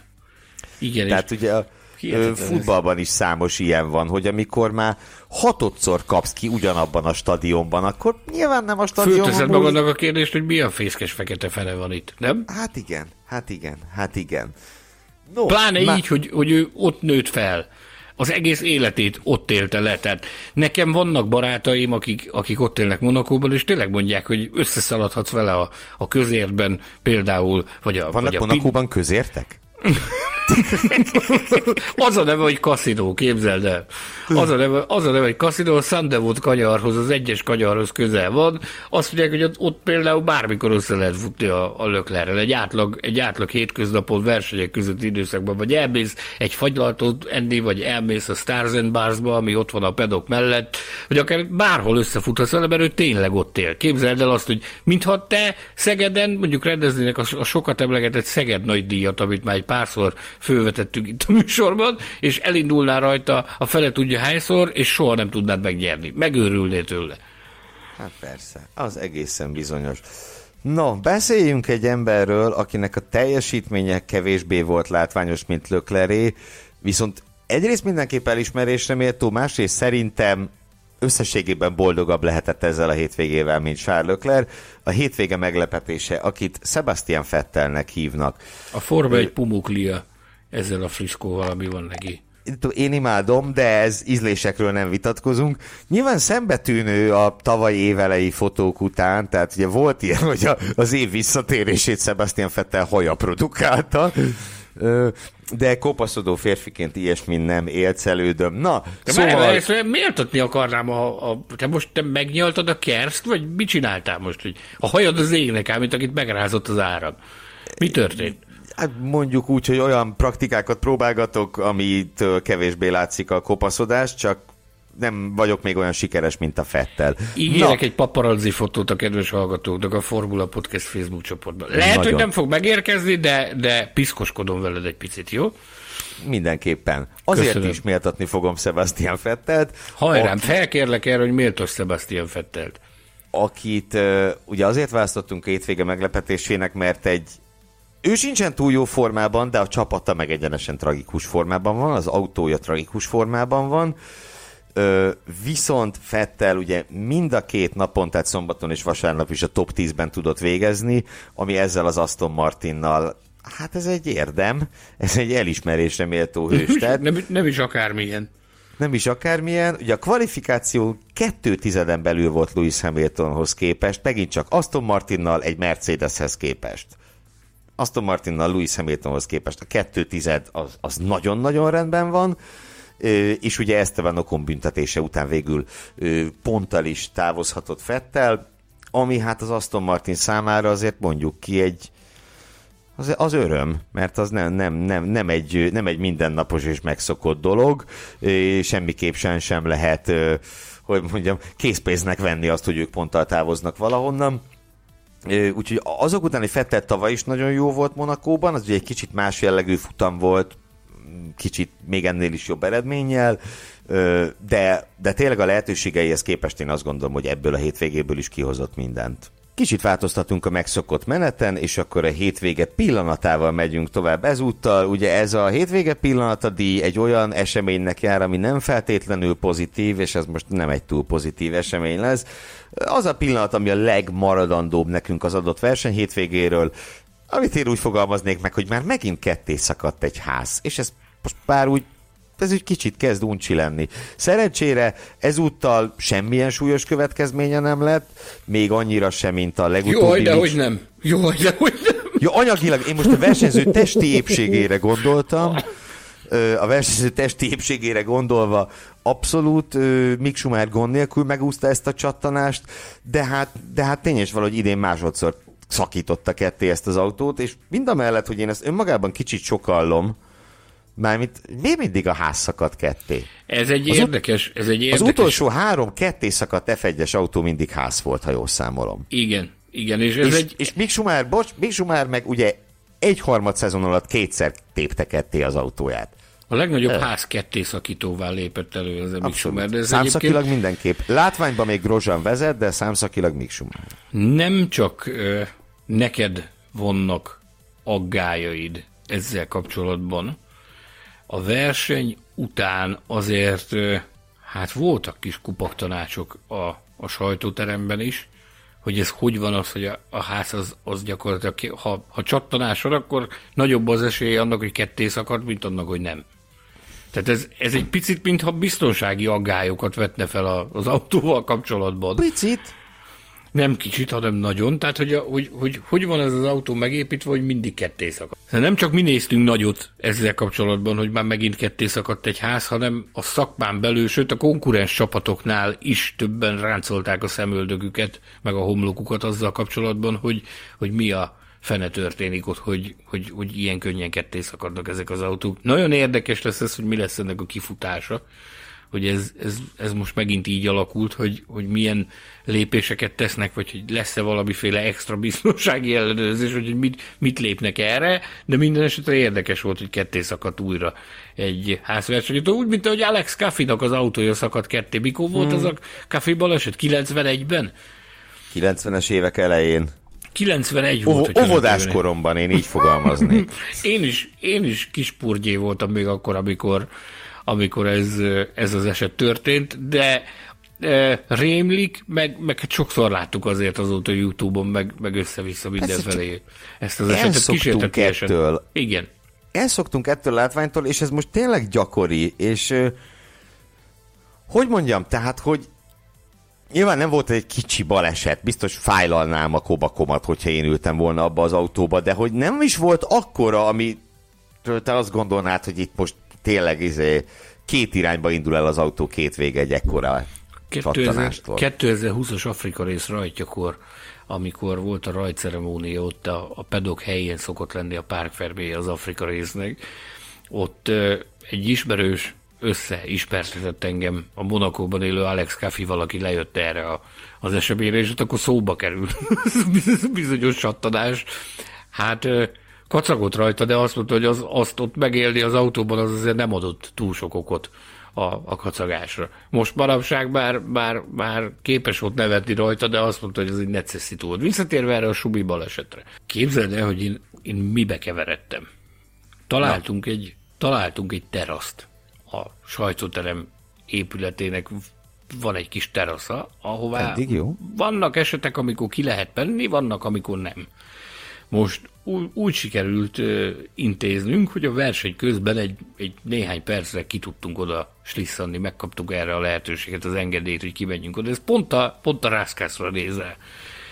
Oda sunyogtunk kiváló barátommal, kollégámmal, Títer Renkenne, hogy onnan élvezzük egy néhány percig a versenyt, és akkor történt ez az incidens.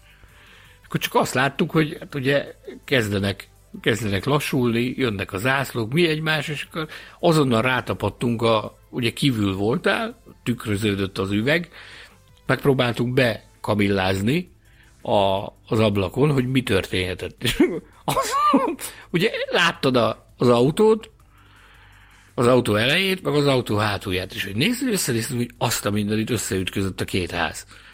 Aztán Ezt utána... egyébként sokan így vélték. Volt, ott egy, volt ott egy néhány másodperces tudathasadás, aztán gyorsan ott is hagytuk az erkét, hogy menjünk nézzük a közvetítést, hogy mi, mi történik. Aztán tehát döbbenetes volt látni, hogy ketté van szakadva az autó, de derültségre adott okot az, hogy Atya Úristen, mi azt hittük, hogy a két, két tehát hogy a, a Magnussen és a Schumacher ütközött össze egymással.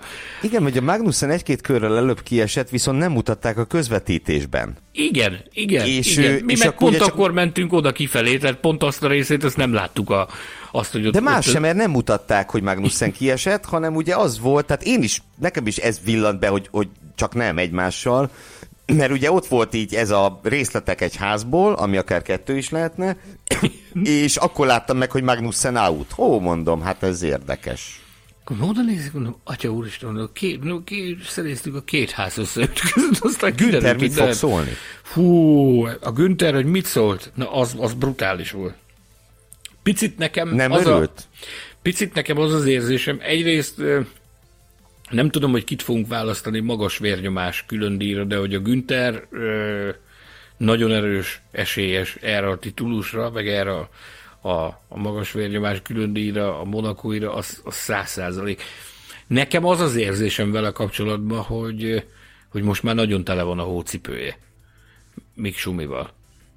Tehát én azt gondolom, hogy kapott pont elég lehetőséget, pontosan elég támogatást is a csapattól. Emlékezzük vissza a tavalyi szezonra. Sokszor beszéltünk róla itt a műsorban, kaptunk hideget, meleget, amiatt, hogy, hogy mertük azt állítani, hogy talán másmilyen elbírálásban részesül Mick Schumacher, mint a, az akkori csapattársa. A támogatást az biztosan megkapta, és hát ilyen, ilyen incidensek történnek, mint amilyen ez volt. Ez, ez már az idén, idén másodszor volt brutális súlyosságú eset, ami, ami anyagi, anyagi kárként is azért tisztes, tehát messziről is jól látható, szabad szemmel is jól látható összegbe kerül ez a baleset is. Egy olyan szezonban, amikor, amikor költségvetési korlátozás mellett megy a versenyzés. Tehát a fe, a fe, És a fej... ház egyébként se dúskál a pénzben, ha költségvetési korlátozás, ha nem. Pontosan. Pontosan. Pontosan. Tehát ez, ez most már kezd azért veszélyessé válni ez a történet. Egyébként föl kell tenni a kérdés, hogy nem veszélyes ez ebben a formában, amit ez a fiú csinál? Te hogy látod? De. Én, nézd, én így látom, hogy, hogy de, tehát, hogy ö, error prone, mondja az angol, tehát ugye, hogy az a, akiben úgy benne van a hiba, gyakorlatilag folyamatosan, és, és amikor hibázik, akkor, akkor az igen látványos tud lenni. Ö, és tényleg a szezon harmada ment el, és két orbitális nagy zúzása volt, meg mellette kisebb hibák is. Ö, hát kicsit a, nem tudom, egy, egy Roman Grozan nevű srácot idéz. A helyzet az, hogy ugye a németek, a, a német szaksajtó azért nagyon mellette volt a, a, a junior kategóriákban is nagyon szépen Teljesen kiálltak mellette. módon tegyük hozzá. A, a debütáló szezonjában is nagyon szépen kiálltak mellette, viszont talán ennyit, neveket nem fogok mondani, de talán megengednek ennyit a hallgatók, hogy ennyit plegykálkodjak, hogy azért most már nagyon durván megy az élszerődés a, a, a németek, a német újságírók, meg a német média munkások körében is a, az ő személyével kapcsolatban. Megy a kacarászás, hogy azért ez, ez nem, nem az a kategória. Hát bízzunk benne, hogy sorsa jobbra fordul, ahogy azt mondani szoktuk. Mi viszont annyival megkegyelmezünk Mick Schumachernek, hogy a hétvége csalódásának nem őt választjuk, mert van ez, egy... ez, még, ez még ahhoz is kevés volt, hogy a hétvége csalódásának válasszuk. Van egy erre alkalmasabb személy, egy olyan személy, aki, aki Monakóban nagy dolgokat ért el korábban. Azt gondoltuk, hogy ez az ő pályája, ha van olyan helyszín, ami neki fekszik, az Monakó, és majd itt és majd itt megfordítja az eddig elég csak, tő, hát mondjuk úgy, hogy többnyire satnyán alakuló szezonját, és nem így lett. Kiről van szó, Sanyikám? Daniel Ricardo emberek. Teremtő jó Istenem, mondom. 2010, 2014 harmadik hely. 2016 második hely. 2017 harmadik hely, 2018 győzelem Monakóban. Ha Mindezt valahol... úgy, ugye, bocs, a győzelmet úgy, hogy nem működött ugye a, a hibrid rendszere gyakorlatilag, és egy másik győzelmet elbukott, mert nem találták meg a kerekeit. Tehát ez Igen. az impresszív eredménylista, ez még jobb is lehetne. Így van. Tehát ez az ember, ez az ausztrál férfiú, az ilyen teljesítményre volt képes a múltban ezen a pályán. Ezen a hihetetlenül különleges pályán, amin, amiben saját bevallása szerint ő szerelmes. Monaco utcáiba, meg ebbe a, ebbe a pályába, meg ebbe a millióba, ami ezen a hétvégén van. Igazi e, Monaco specialistának tűnt. Abszolút, abszolút, abszolút. Azokban az években úgy nézett ki, Kio Monakóban, mindenek előtt Nico Rosberg, utána Louis Hamilton, de hát ő mindenhol jó, és Daniel. Ricciardo. Így van. Ha valahol tényleg számíthattunk arra, hogy egy, egy, egy reputáció javító vagy helyreállító eredményt képes lesz kipréselni magából azok után, hogy harmad gyenge szezonja van a McLarennél, akkor az Monaco volt. Ehhez képest a Pali az égvilágon sehol nem volt. Sehol. Egyszerűen, egyszerűen, mintha picit olyan érzésed volt, mintha ott se lenne. Nem? Hát szerintem nem is volt De mi, mi lehetett, de egyszerűen nem, tudsz, nem találsz rá magyarázatot, hogy, hogy mi lehetett ennek az oka, hogyha a másik, a McLaren másik versenyzője, Lando Norris pedig olyan hétvégét produkált, amilyet. Mert az viszont egy igazán erős és, és nagyon-nagyon jó hétvége volt, amit a mandula gyulladásból kilábaló Lando Norris összehozott Monakóban. Ez a Ricardo viszont ez, egy, ez, ez a számomra óriási kérdője, meg a legnagyobb, a legnagyobb talány, teljes értetlenséggel állok azelőtt, hogy egyszerűen hogy nem képes a, a, az iramot felvenni. Igen, vannak ilyen nagy kérdőjelek a szezonban idén, vannak, akik nagyon-nagyon nehezen, tehát vannak, akik nagyon nehezen barátkoznak, az új építésű autóval, nagyon nehezen birkoznak meg a kihívásra. Vannak, akik Pierre nagyon... Gasly például. Vannak, akik nagyon-nagyon nehezen, meg vannak, akik szinte sehogy. És, és Ricardo sajnos az egyre inkább kezd bele, bele csúszni ebbe a kategóriába, úgyhogy én, nekem én, én azt vártam tőle, hogy ezen a hétvégén látunk legalább villanást tőle, de semmit sem láttunk sajnos. Én legalábbis nem láttam. Tegye fel a kezét, hogyha valaki igen. Igen, és nem, nem, nem hiszem, hogy túl sok kéz emelkedett föl itt a hallgatóság körében, és most megint ott kicsit visszanyitottam a bajnoki tabellát. Tehát mondom, Lando Norris azt mondja, hogy 48, ehhez képest Daniel Ricardo akarunk-e tippelni? Mond ki. 11. Húsba váljó. 11. Húsba váljó ezt így hallani és úgy ugye, hogy rendes futamon egyetlen egyszer szerzett pontot, azért fogalmazok így, mert ugye az Imolai sprinten is szerzett pontot, így összesen van két pontszerzése, de hogy nagy díjon, na így mondom, egy. Nagy díjon egy pontszerzés, miközben Yuki Cunodának van három. Most én nem Cunodát akarom ezzel bántani, de de eleve McLaren Alfa Tauri, meg, meg a rutin, meg a minden, meg láttuk, hogy Cunoda tavaly mit művelt, és ehhez képest Daniel Ricardo azonos pontszámmal áll vele az összetetben. Nagyon-nagyon nincs rendben. Az a döbbenetes, hogy, hogy amikor beszélsz vele, nem is igazán tud magyarázattal szolgálni arra, hogy mi az oka ennek a, vagy mi áll ennek a veszőfutásnak a hátterében. Ugye a komfortérzet, az, hogy hogy érzed magad az autóban, az alapvetően mindent meghatároz. Az alap, hogy nincs meg a komfortérzete. De az, hogy, hogy eltelik ennyi verseny, és valaki olyan kvalitásokkal, mint, mint Ricardo, nem tud ezen a helyzeten javítani valamicskét, látjuk, hogy nem megy ez olyan egyszerűen. Ott van például Hamilton ha a világ nem is most fordult ki a sarkából a szezon kezdet óta, de azt legalább látod, hogy valami történik. Meg látod rajta az igyekezetet. Viszont, viszont, viszont Ricardo nagyon ilyen állóvíz nekem, hogy magyarázat sincs arra, hogy, hogy mi a probléma, magyarázat sincs arra, hogy mi a koncepció, hogy hogy próbál ebből, ebből kilábalni. Ugyanakkor a McLaren mindennel lehet vádolni, csak azzal nem, hogy nem adtak meg neki mindent ahhoz, hogy, hogy megpróbáljon kilábalni ebből a helyzetből elképesztően nagy talány, és talán annak fényében, ami Monakóban történt, nem is annyira meglepő az, hogy. Hogy következnek a hétvége pusmorgásai, így többes számban. Berobbanni látszik a pilótapiac, az is elkerülhetetlennek látszik, hogy itt heteken belül majd egy külön adást készítsünk a pilótapiacról, de most azért adunk jó néhány csapatról. Mm, jó néhány csapatról egy kis áttekintést, és akkor kezdjük a McLarennel, ahol nyilván Lando Norris szerintem élete végéig be van betonozva nagyjából, Daniel Ricciardo-nak viszont lejár a szerződése idén, és most akkor én kérném a kezeket, tegyétek föl, aki szerint meg fogják hosszabbítani. Senki? Jó. Nem, so, nem Na. sok kéz van a magasban.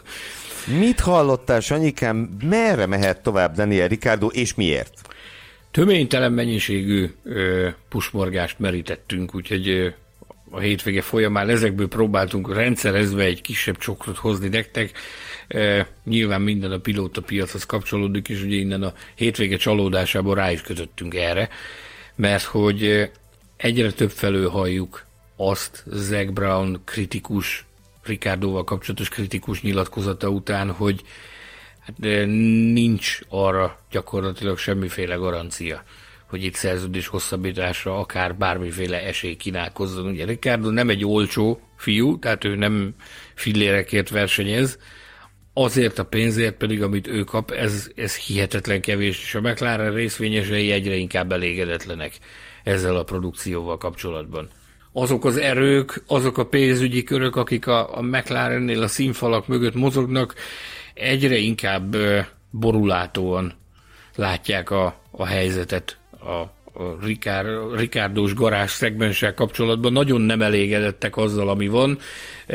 Ez olyan szintre fajult ez a szitu az elmúlt hetekben, talán nem véletlen, hogy hogy Zach Brown már a nyilvánosság előtt is meg, keményen megkritizálta Ricardót. Ez már olyan szintre fajult ez a helyzet, hogy állítólag ez a fiú elkezdett kopogtatni a pedokban, hogy hol lehet lehetőség abban az esetben, hogyha kimondattatik az a tény, hogy, hogy nem maradhat a McLarennél. Tehát kezdjük onnan ezt a, ezt a, ezt a pilóta piaci dominót, hogy nagy valószínűség szerint Ricardo-nak nem lesz maradása a McLarennél. Ez a Ricardo, akinek valószínűleg távoznia kell, elkezdett állást keresni.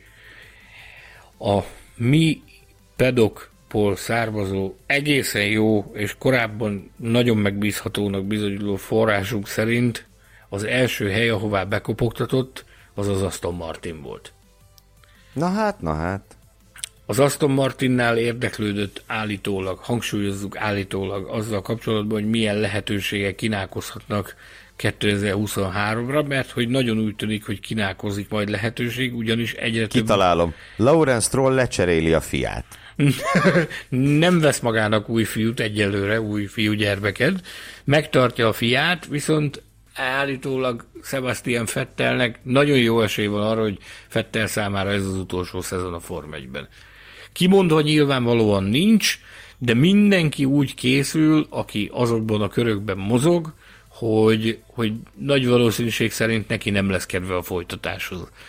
Egyrészt, bár vannak ugye ilyen felvillanásai, mint amilyen ez a hétvége is volt, ami a teljesen vállalható, meg, meg megsüvegelendő kategóriába tartozott, de alapvetően a, a közegből, ami a, a csapatnál körülveszi, meg ugye az egész milliótól egy kicsit, mintha megcsömörött volna, tehát mindenki arra készül, hogy nagyon nagy valószínűsége annak, hogy az utolsó szezonját futja a Form 1-ben. Nyilván nincs kőbevésve, de mint mint erről szintén értesülő ember, Ricardo célszerűleg tartotta, bekopogtat. Célszerűleg tartotta, hogyha a bekopogtat, és érdeklődik, hogy milyen lehetőségek vannak a forrásunk szerint. Tehát egyáltalán nem, és ha megnézed, hogy hova mehet ő, innen, hogyha utilaput köt a talpa talpára a McLaren, akkor olyan nagyon-nagyon sok lehetősége nincs neki, hogy hova lehet menni. Hát nincs. Ez lehet, ez lehet talán a, a, az utolsó mencsvár számára. Viszont, hogyha... ha ő távozik, akkor egy nagyon-nagyon izgalmas ülés megüresedik. Így van. És itt most egy visz... nagyon izgalmas ülés Lando Norris oldalán. Ha ez valóban bekövetkezik, ahogyan azt informátorunk jósolja, akkor ott megnyílhat a lehetőség, hogy valaki egy, egy igazán izgalmas volára tegyen szer, de ki lehet az. Ugye most... két irányból érkezhet gyakorlatilag az új McLaren pilóta, vagy az F1-en belülről, vagy az Indikárból. Így és van. itt mind a két irányjal számolni kell. Mind a két irányjal számolni kell, de közelítsünk most, vagy kezdjük most inkább az F1-es vonulatot, Mindenki. hogy ki az, aki számításba jöhet, és ebben azért széleskörű egyetértés mutatkozik, kép a Red Bull keddi bejelentése óta, a Red Bull kedden jelentette be Csekó Perez szerződés hosszabbítását, ami egyben azt is jelenti, hogy ha valóban reménykedett abban, hogy lehetőséget kap újra a Red Bullnál Pierre Gasly, akkor ez a lehetőség ez előtte bezárult.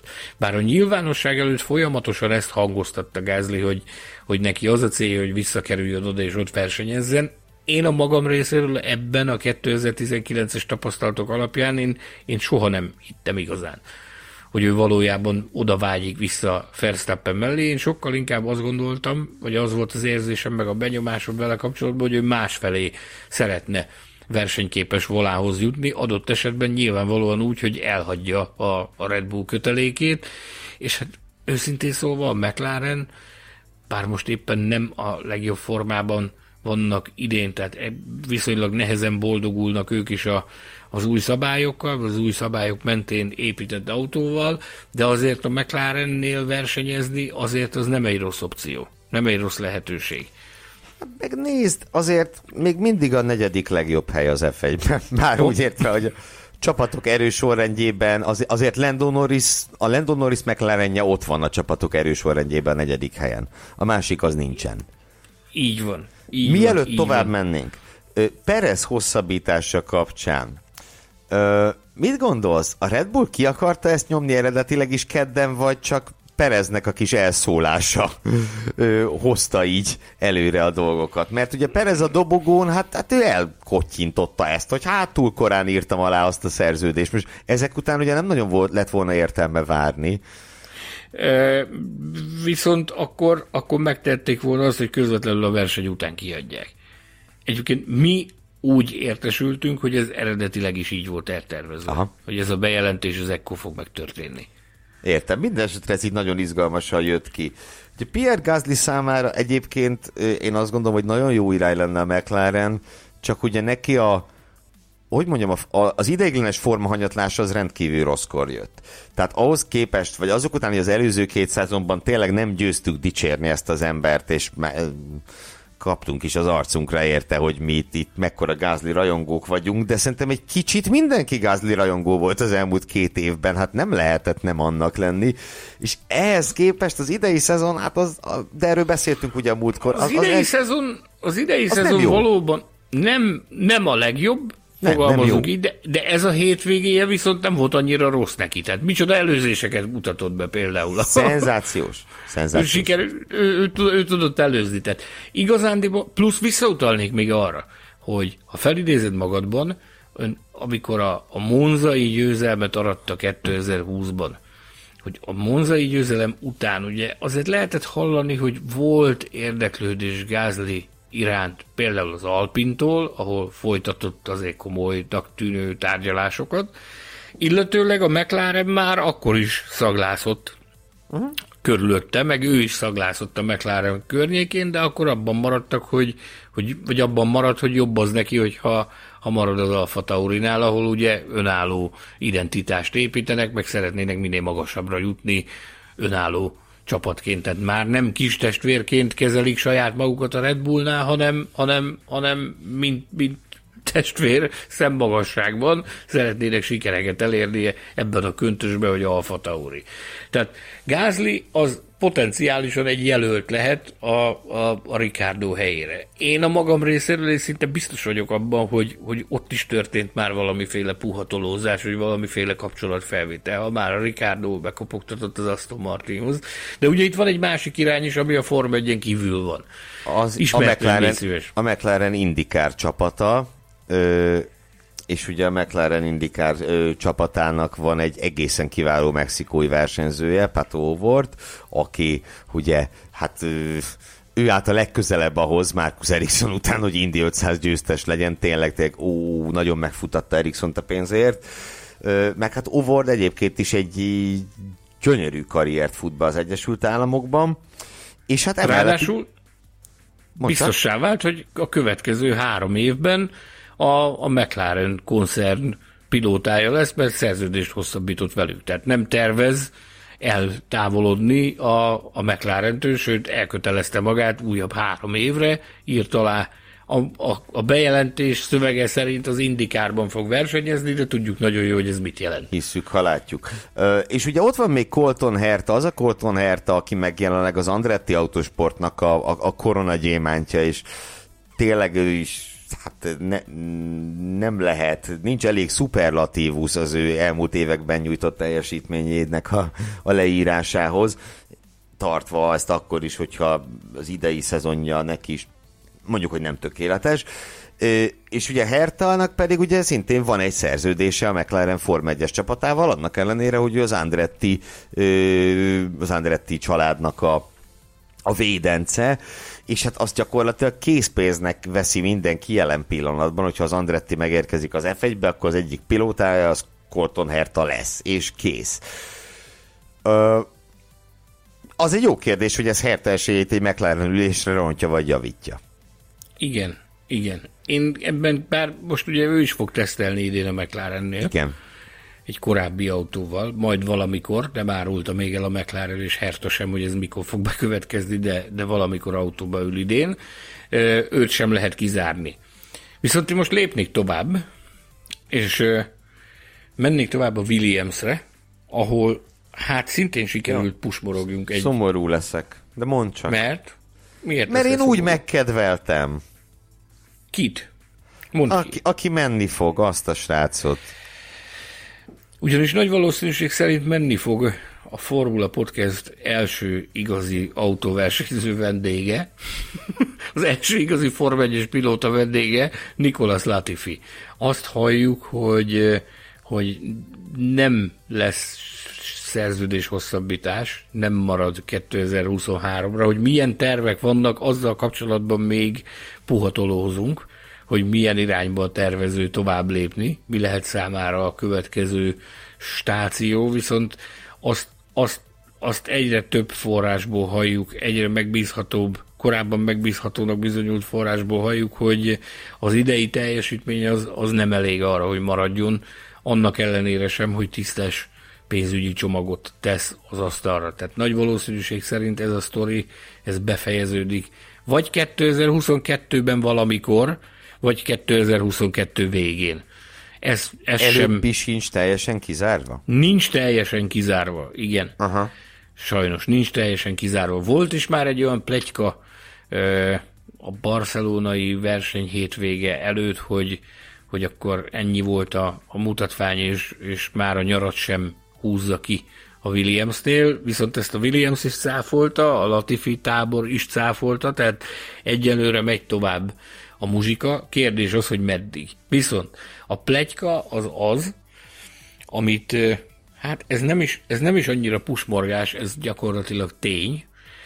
A Williams tárgyalásokat folytatott a, a barcelonai FP1-es bevetés után Nick de Vries-zel, aztán arra a következtetésre jutottak, hogy bár végtelenül meggyőző volt az a teljesítmény, amit ő nyújtott, az elnyerte a csapat tetszését, tehát a teljesítményével semmi gond nem volt, viszont, viszont nem szavaznak neki bizalmat 2023-ra, ugyanis, és akkor ez most az lehet, hogy egy picit exkluzív, vagy nem tudom, hogy minek mondjuk, de, de több a tűzhöz nagyon közel álló forrásunk szerint megszületett vagy megszületendőben van a döntés, hogy a, a Williams Oscar Piastrinak ad lehetőséget arra, hogy a, az F1-ben versenyezzen. Nagyon nagy a valószínűsége annak, hogy Oscar Piastri a Williams színeiben fog versenyezni itt.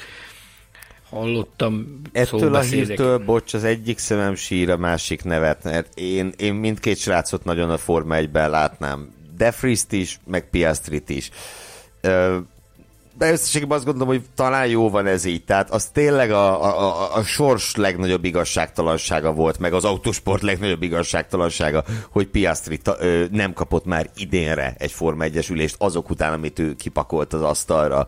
Szóval remélem, hogy ezek a tűzhöz közel álló források nem tévednek.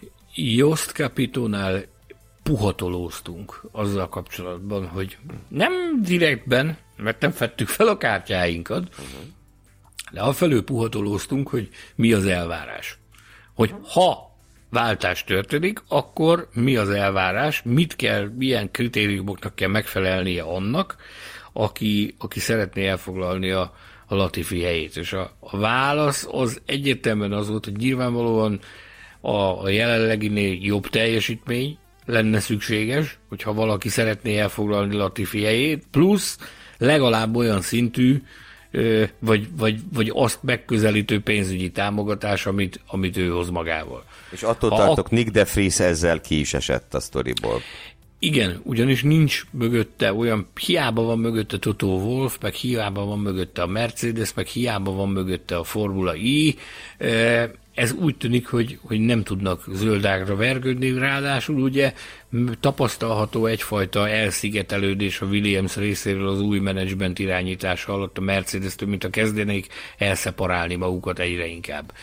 Csak emiatt, nem. emiatt, emiatt nem, nem jöhet, vagy nem sikerül nekik megállapodni, vagy nem sikerül zöldágra vergődni De Vrieszel, bár hangsúlyozom, tehát, hogy, hogy nagyon dicsérték a, a barcelonai FP1-es teljesítményét, viszont úgy halljuk, hogy, hogy az Alpinnak egy kis fagyira valót is megér az, hogyha ha előkészítik normálisan Oscar Piastrit arra, hogy majd a későbbiekben a gyári csapatnál versenyezzen. De hadd lássak már én ebbe bele valamit, mert ugye igen, ahogy mondod, van egy kis elszigetelődés Williamsék és Mercedesék között. Oda raknak egy, ha, ha ez igaz, akkor oda kerül egy, egy Alpin növendék a Williamshez. Attól az Alpintól, aminek nincs ügyfélcsapata, a Williams meg annak a Mercedesnek az ügyfele, akik, akik, akik egyel kevesebb partnerrel kívánnak dolgozni, mint jelenleg. Ez nem mutat egy irányba itt nagyon sok minden, csak kérdezem. Mert hogy ugye erre tett Totóval futalást a hétvége folyamán, hogy, hogy minden jel arra utal, hogy, hogy csökkenni fog a Mercedes klienseinek, meg ügyfeleinek a, a száma a közeljövőben. Bevallom őszintén, nem tudom, Persze nem... a Volkswagen érkezése miatt is lehet, hiszen az összes kliensüket megkörnyékezték. É, így van, így van. Ugyanakkor, ugyanakkor Piastrival kapcsolatban beszélgettem a hétvégén ott már Szafnauerrel is. És, és azt mondja, hogy, hogy olyan égetően nagy tehetség Oscar Piastri, olyan, olyan hihetetlenül nagy tehetségnek tartják az Alpinnál, meg olyan nagyra értékelik, hogy, hogy ők tényleg mindent megtesznek azért, hogy, hogy minél hamarabb versenyzési lehetőséghez juttassák. És ez a, amikor ezt mondta, hogy, hogy szeretnék minél hamarabb versenyzési lehetőséghez juttatni, akkor, akkor nekem óhatatlanul is megszólalt belül a kis belső csengő, hogy hoppá. Ez akár egyben talán, egyben talán lehet, hogy azt is jelenti, hogy már akár idén. Aztán látva azt a, azt a kínszenvedést, amit szerencsétlen Latifi megél idén, ez akár potenciálisan benne is lehet a pakliban, hogy egy ilyen jellegű váltás idén már megtörténik. Egy dolog biztos, a forrásunk jelentése szerint a Williams ebbe az irányba halad. Tehát, hogy, hogy Oscar Piastri legyen az, aki, akit, akit beépítenek a csapatba. És, ha minden igaz, akkor Piastri mellett egy másik nagyon izgalmas fiatal tehetség és korábbi mondhatni, hogy korábbi rivális a Piastrinak F2-ből, F3-ból szintén megérkezhet jövőre, legalábbis egy lehetséges forgatókönyv szerint. Ez pedig? Ez pedig ugye az Alfa Romeo per Zauber ö, istáló, ahol ugye van egy elképesztően jól teljesítő Valtteri Bottasunk, minden túlzás nélkül másodvirágzását éli, és az idei Bottasról csak szuperlatívuszokban lehet beszélni. És van egy, a, itt van nekünk az első kínai versenyzőnk, aki. Kuan Chou. Képzeld, egy pont Vagy valami a, hasonló. A, a Piastri, a Piastri sztori kapcsán nyomozgattam, meg, meg telefonálgattam, meg beszélgettem, és elkezdtem beszélgetni egy teljesen másik témáról egy, egy kínai forrásommal, hogy, hogy akkor ez valahogy szóba került, hogy ez egy nyomozás, mondta, hogy nyugodtan nyomozzál a Sauber környékén is. Én pedig föltettem a kérdést, hogy na már, mert miért? és jött rá válasz, hogy, hogy azt mondja, hogy ő úgy hallja, hogy fokozódik a nyomás Guanyuchón, ugyanis már a, is, azért az elég kegyetlen dolog. Néhány verseny után már is, ugyanis azt mondja nekem ez a jó ember, hogy Csau idei szereplésének a pénzügyi hátterét gyakorlatilag teljes egészében a család finanszírozza. Én uh-huh. nem látok bazi nagy kínai cégek logóit, nem látom az Alfa romeo mint ahogy szerintem te sem. Nem. Na, tehát a, ennek, a, az ok, nem. ennek az oka állítólag az, hogy a, a család ö, állja a cechet, és hogy egy olyan deal született a háttérben, amiben amiben a, a Formula One Managementnek is szerepe volt, hogy ez a deal ez megtörténhessen állítólag, hogy megkapja a lehetőséget idén Csau arra, hogy versenyezzen. E, nyilván egy kis muníciót is szállítania kell a csapat konyhájára, viszont a, az elvárások azok viszonylag magasak. Tehát konkrétan, hogy milyen teljesítmény záradék szerepel a szerződésben ebben nincs belelátásunk, viszont a, a forrásunk szerint most érünk ugye a szezonnak a harmadához, hamarosan érkezik a, a szezon első harmadát értékelő adásunk is. Talán arra gondolnak itt Kínában, hogy a szezonnyitó megszerzett egy pont kicsit kevés, miközben Valtteri Bottas kereken 40-nel rendelkezik jelenleg? Igen, a, azt, hogy pontosan milyen teljesítmény záradék szerepel a szerződésben, azt arra nincs rálátásunk, viszont a forrásunk szerint az a teljesítmény pontok tekintetében, amit eddig produkált, show, az nem feltétlenül üti meg azt a mércét, amit a csapat elvár tőle. A 40 Tehát, kontra egy az durva. Így van. Különösképpen annak fényében, hogy ugye Fred Vasseur csapatfőnöknek a szívecsücske Theo Purser, akit, akit, akinek a neve már tavaly is ö, cirkulált a rendszerben, és, és benne volt a pakliban, hogy, hogy ő lesz az egyik versenyző, akit, akit választanak Váltari Bottas mellé. Végül nem ő lett, hanem, hanem Csó, amiben szerepet játszott az is, hogy üzleti lehetőségeket látnak Kínában a, a Formula 1 vezetői. Ezért, ha más nem, akkor lobby tevékenységet folytattak annak érdekében, hogy a, a Csó család az, az befinanszírozhassa a fiatalembert legalább a 2022-es szezonra, viszont egyrészt nem kezdtek előzönleni a kínai szponzorok sem az Alfa Romeohoz, sem az F1-hez, úgyhogy innentől fogva nem tudjuk, hogy, hogy mi következik, viszont ebből az információból kiindulva több, több, több forrást is megkérdeztünk, akik egyáltalán nem tartották kizártnak azt, hogy, hogy tényleg kezd majd az elkövetkezendő időszakban egyre nagyobb nyomást nehezedni Guan Yuchoura, aki hát többen is úgy fogalmaztak, hogy nincs arra az égvilágon semmi garancia, hogy 2023-ban is itt lesz. Hm. Akkor már csak egy kérdésem van hozzád, illetve én, én tudom a választ, de szerintem a hallgatók köz vannak páran, akik nem. Ki az a Péter Bayer, és miért érdekes ő számunkra? Péter Bayer, kérlek szépen, a Formula 1-es főnök volt a Nemzetközi Automobil Szövetségen belül. Ezt azért beszélünk róla múlt időben, mert a mai napon közölte a, az FIA egy, egy hivatalos közleményben, hogy az urat leváltották a, a, a tisztségéből. Ő eddig abszolút ultimate alapembernek számította az, FI, az FIA-n belül, és az, hogy most leváltották, ez egyértelműen arra utal, hogy kegyvesztetté vált a, az új elnökség ö, irányítása alatt. Ö, ez pedig én nem tudok nem összefüggést látni a között, hogy ami tavaly Abu Dhabiban zajlott, az tulajdonképpen az ő irányítása alatt zajlott ő volt abban a pillanatban, amikor ez történt, ő volt felelős a, a Form 1-es tevékenységért, meg a Form 1-ben történő dolgokért, ő volt a felettese például Michael Mázinak is. És hát a részletek azok majd biztosan felszínre fognak kerülni előbb vagy utóbb, de én egyszerűen nem tudok mást belelátni ebbe, mint hogy a tavalyi Abu Dhabi felfordulásnak, meg a tavalyi Abu Dhabi történéseknek, az utórezgéseknek az egyik legutolsó nagy hullámát láttuk ezzel, hogy, hogy Péter Bayer leköszönni volt kénytelen a, a Nemzetközi Automobil Szövetség F1-es főnöki tisztségéből, úgyhogy ez egy mindenképpen érdekes fordulat, majd meglátjuk, hogy ez a, a szélesebb kép, a tágabb képben ez, ez, ez mit jelent, hogy, hogy milyen puzzle kerülnek majd a helyükre, meg hogy kik kerülnek még ki a rendszerből. Minden esetre érdekes fejlemény, hogy az az ember, akinek a Form tevékenység irányítása, koordinálása, a feladata a, a Nemzetközi Szövetségen belül, ő elveszítette a pozícióját. Én egyszerűen nem tudok nem, lát, nem belelátni összefüggést a tavalyi Abu Dhabi történésekkel kapcsolatban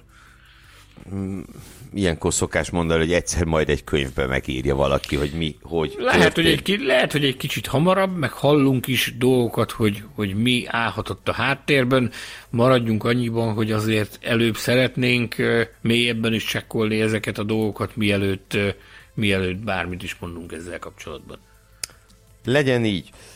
Hát ez igen, csak azt kell mondjam, hogy kimerítő pusmorgás halmaz volt, bízom benne, hogy aki végighallgatta, az, az sem ennyire abban semmilyen hiányérzet nem maradt. Itt azt hiszem, hogy majd, hogy nem az összes olyan csapatot végigvettük, ahol potenciálisan szabad ülések nyílnak, és azt hiszem, hogy majd tényleg valamikor a nyáron, június-júliusban jó szokásunk szerint majd csináljunk egy egész adást az átigazolási szezonról, ahol akár az ennél vadabb elképzeléseket is, az igazán vad elképzeléseket is sorra vesszük. Szeretném leszögezni, hogy az itt elhangzottaknak csak egy része volt plegyka. A, a másik része az, az, az, ahogy a forrásaink mondják, az már-már valóság. Az már tényleg Hogy melyik része, azt majd meglátjuk. Hamarosan. Azt egyelőre megtartjuk magunknak. Amit viszont nem tartunk meg magunknak, az a pontjaink ismertetése. Természetesen ezúttal is, ö, ezúttal is bevállaltuk Sanyival. A Formula Podcast legnagyobb vihart kavaró rovata következik, amelyben 1 és 10 között értékeljük a teljes mezőny tehát a mezőny mind a 20 tagjának egész hétvégi teljesítményét. Ez is megpróbál... express értékelés lesz most, mivel hogy bár eléggé hosszúra nyúlik a műsor, úgyhogy megpróbáljuk expressbe lezavarni az értékelést. Fogy a műsoridő? Vannak, vannak külön megidézve Betlen Tamás szellemét, igen, fogy a műsoridő, meg még ugye vannak külön díjaik is, amiket szeretnénk kiosztani. Lesz nekem szép számmal. Kérlek, kezd el a Mercedes-szel. Rendben. Lewis Hamilton-t hat és fél ponttal jutalmaztuk George Russellnek az újabb top, 5-re, top 5-höz pedig adtunk egy 8 pontot. 8 ponttal gratuláltunk neki. A két Red Bull közül ezúttal a futamgyőztes kapta a magasabb pontszámot, Checo Perez 9 ponttal gazdagodott legalábbis tőlünk, Max Verstappen egész hétvégi teljesítményét pedig 7 és felesre értékeltük. Carlos Sainzot akit én a magam részéről még ennyire dühösnek soha nem láttam, mint ezen a vasárnapon. Egy újabb jelölt a magas vérnyomás külön Lehetett volna, ő is igen magas vérnyomás külön díjas, bár megmondom őszintén, hogy akkor a vigyort is ritkán látni, mint amit vasárnap reggel láttunk a fején, amikor ünnepelte a Real Madrid ö, bajnokok ligája győzelmét az édesapjával is. Erről nem szükséges beszélni. igen, fél pontot kapott Carlos Sainz, Charles Leclerc pedig, aki az égvilágon semmit nem csinált rosszul, csak is jól, és mégsem sikerült nyernie Monakóban, 9 pontot kapott tőlük. Következik a McLaren, ahol az egyik srác épp kétszer annyit kapott, mint a másik. Lando Norris 8, Daniel Ricciardo 4. Alpin. Fernando Alonso, aki lassúsági autóversenyt mutatott be vasárnap délután, 7,5 pont, Esteban Ocon pedig 6 pont. Következzen az Alfa Tauri, Pierre Gasly 7 pontot kapott tőlünk, bár ugye a nagy díjon nem szerzett pontot, de az időmérőnő elég pekesen esett ki a Q1-ben, és utána, hogy Sanyi kiemelte, gyönyörű előzéseket mutatott be. Gyakorlatilag ő volt az előzés király Monakóban, mert hogy még Monakóban is előfordult. Ilyen szóval hetet kapott tőlünk, Yuki Tsunoda pedig egy, egy csöndes hétvégén 5,5 ponttal gazdagodott. Aston Martin, Sebastian Vettel 8 és fél pont, Lance Stroll, hű, ez egy négy és fél. Hát kinek-kinek érdemei szerint. Ami a Williams-et illeti, Nicolas Latifi 4 és felet, Alex Albon 5 és felet kapott tőlünk. Hát ezt se rakják ki az ablakba, azt hiszem. Valtteri Bottas, aki vasárnap egy finn jégkorongmezben érkezett a pályára, bíztatva ezzel hazája válogatottját, 7 pont, Kuanyu Chou pedig, hú, ez megint egy négy és fél. És most úgy jött ki, hogy én ismertettem a házpontjait, hát mielőtt a népharag rám zúdulna, ne feledjétek a pontokat, ketten határozzuk meg, tehát ne csak rám haragudjatok, azért, hogy Mick Schumachernek kettő és felett Ö, hát kettő és fél van ideírva. Az pont fél több, mint amennyi, mint amennyi darabra szakadt a ház, nem? Nagyon szép meglátás. De úgy nézzük, hogy a ház félbe szakadt, akkor megvan a fél is. Na, és akkor most ezen talán ne egyszerűsítjük többet. Kevin Magnussen pekesen zárult a vasárnapja, öt és fél a vége. Ezek voltak tehát a pontjaink, és hogy hogy áll a a Formula Podcast Power Rankings, hogy ilyen fancy nevet mondjak neki, tehát, hogy az egyes hétvégéken kiosztott pontjaink átlaga hogy áll, azt pedig hamarosan megtudjátok, hiszen, ahogy Sanyi említette, már közeleg a szezon harmadánál, mondjuk, hogy harmadéves ö, pilóta rangsor, amelyben sorra vesszük a mezőny tagjait, mind a 20 plusz Nikó Hülkenbergről is megemlékezünk. Most viszont még van egy nagyon-nagyon fontos feladatunk, mégpedig az, hogy a külön díjak átadását megkezdjük, és hogyha Sanyi megengeded, akkor én szeretném kezdeni. Ha már itt Real Madrid osztál az előbb, itt vasárnap az esőben, legalábbis a nedves aszfalton ketten is óriási mentést mutattak be. Carlos Sainz, illetve, illetve Joe is geniális mentéseket mutattak be, és óriási baleseteket előztek meg, úgyhogy nekik Courtois két kesztyűjét szeretném felajánlani, aki szenzációs mentéseivel hát gyakorlatilag megnyerte ezt a BL döntőt a Real Madridnak, nem lehet máshogy fogalmazni, és akivel találkoztál is, ugye? Igen, igen, megtuningoltuk, egy kis chip tuningot nyomtunk rá, aztán ilyen teljesítményt sikerült neki nyújtani a, a BL döntőben, hogy konkrétan eldöntötte a, a, az idei bajnokok ligáját. Szenzációs volt, amit produkált. Kérlek, Fél... hozakodj elő egy külön díjat te is. Oké. Okay. Az én külön díjam az első az úgy hangzik, hogy mint éhezőnek egy falat kenyér külön díj. Ezt szeretném felajánlani a a sajtóteremben dolgozó újságíróknak és fotósoknak, ugyanis emberek éheztünk a monakói hétvégén. Hányszor, de hányszor halljuk meg azt, hát tapasztaljuk. Kaviár, meg lazac, meg pesgő, meg... Az, em- az emberek ezt gondolják, hogy patakokban folyik a pesgő, kaviár van, lazac van, meg, meg kolbászban van a kerítés van. Elmondanám nektek, hogy még abból a, abból a nyomvat száraz szendvicsből is csak néhány tucatot hoztak az ott sínlődő, küzdködő dolgozó két-háromszáz média munkásnak. Soha nem volt Soha nem volt terül-terülj asztalkám a monakói nagy díjon a sajtóteremben, soha a büdös életben. De legalább azt a, azt a, azt a nyomvat szendvicset, azt mindig prezentálták, hogy legalább ne pusztulj éhen. Aztán kiszabadulsz a városba, aztán mindenki megtalálja a neki legjobban ízlő falatot, és, és tud falatozni, meg, meg nem hal éhen, viszont idén, amit csináltak, az egyszerűen ilyen tekintetben katasztrófa volt. Tehát én, én egyszerűen nem értettük, hogy, hogy mi a fene történik, hogy ezen spórolnak, hogy mi az oka annak, hogy, hogy hoznak, nem tudom, 30 darab szendvicset 300 embernek, ami nyilvánvalóan 12 másodperc alatt fogyott el, fel se fogtad, hogy kivitték, már nem volt belőle semmi, csak az üres doboz, de volt olyan nap, amikor még, még ivóvíz sem volt a sajtóteremben. Ez oké. Okay, az azért lehet, csak túlzás.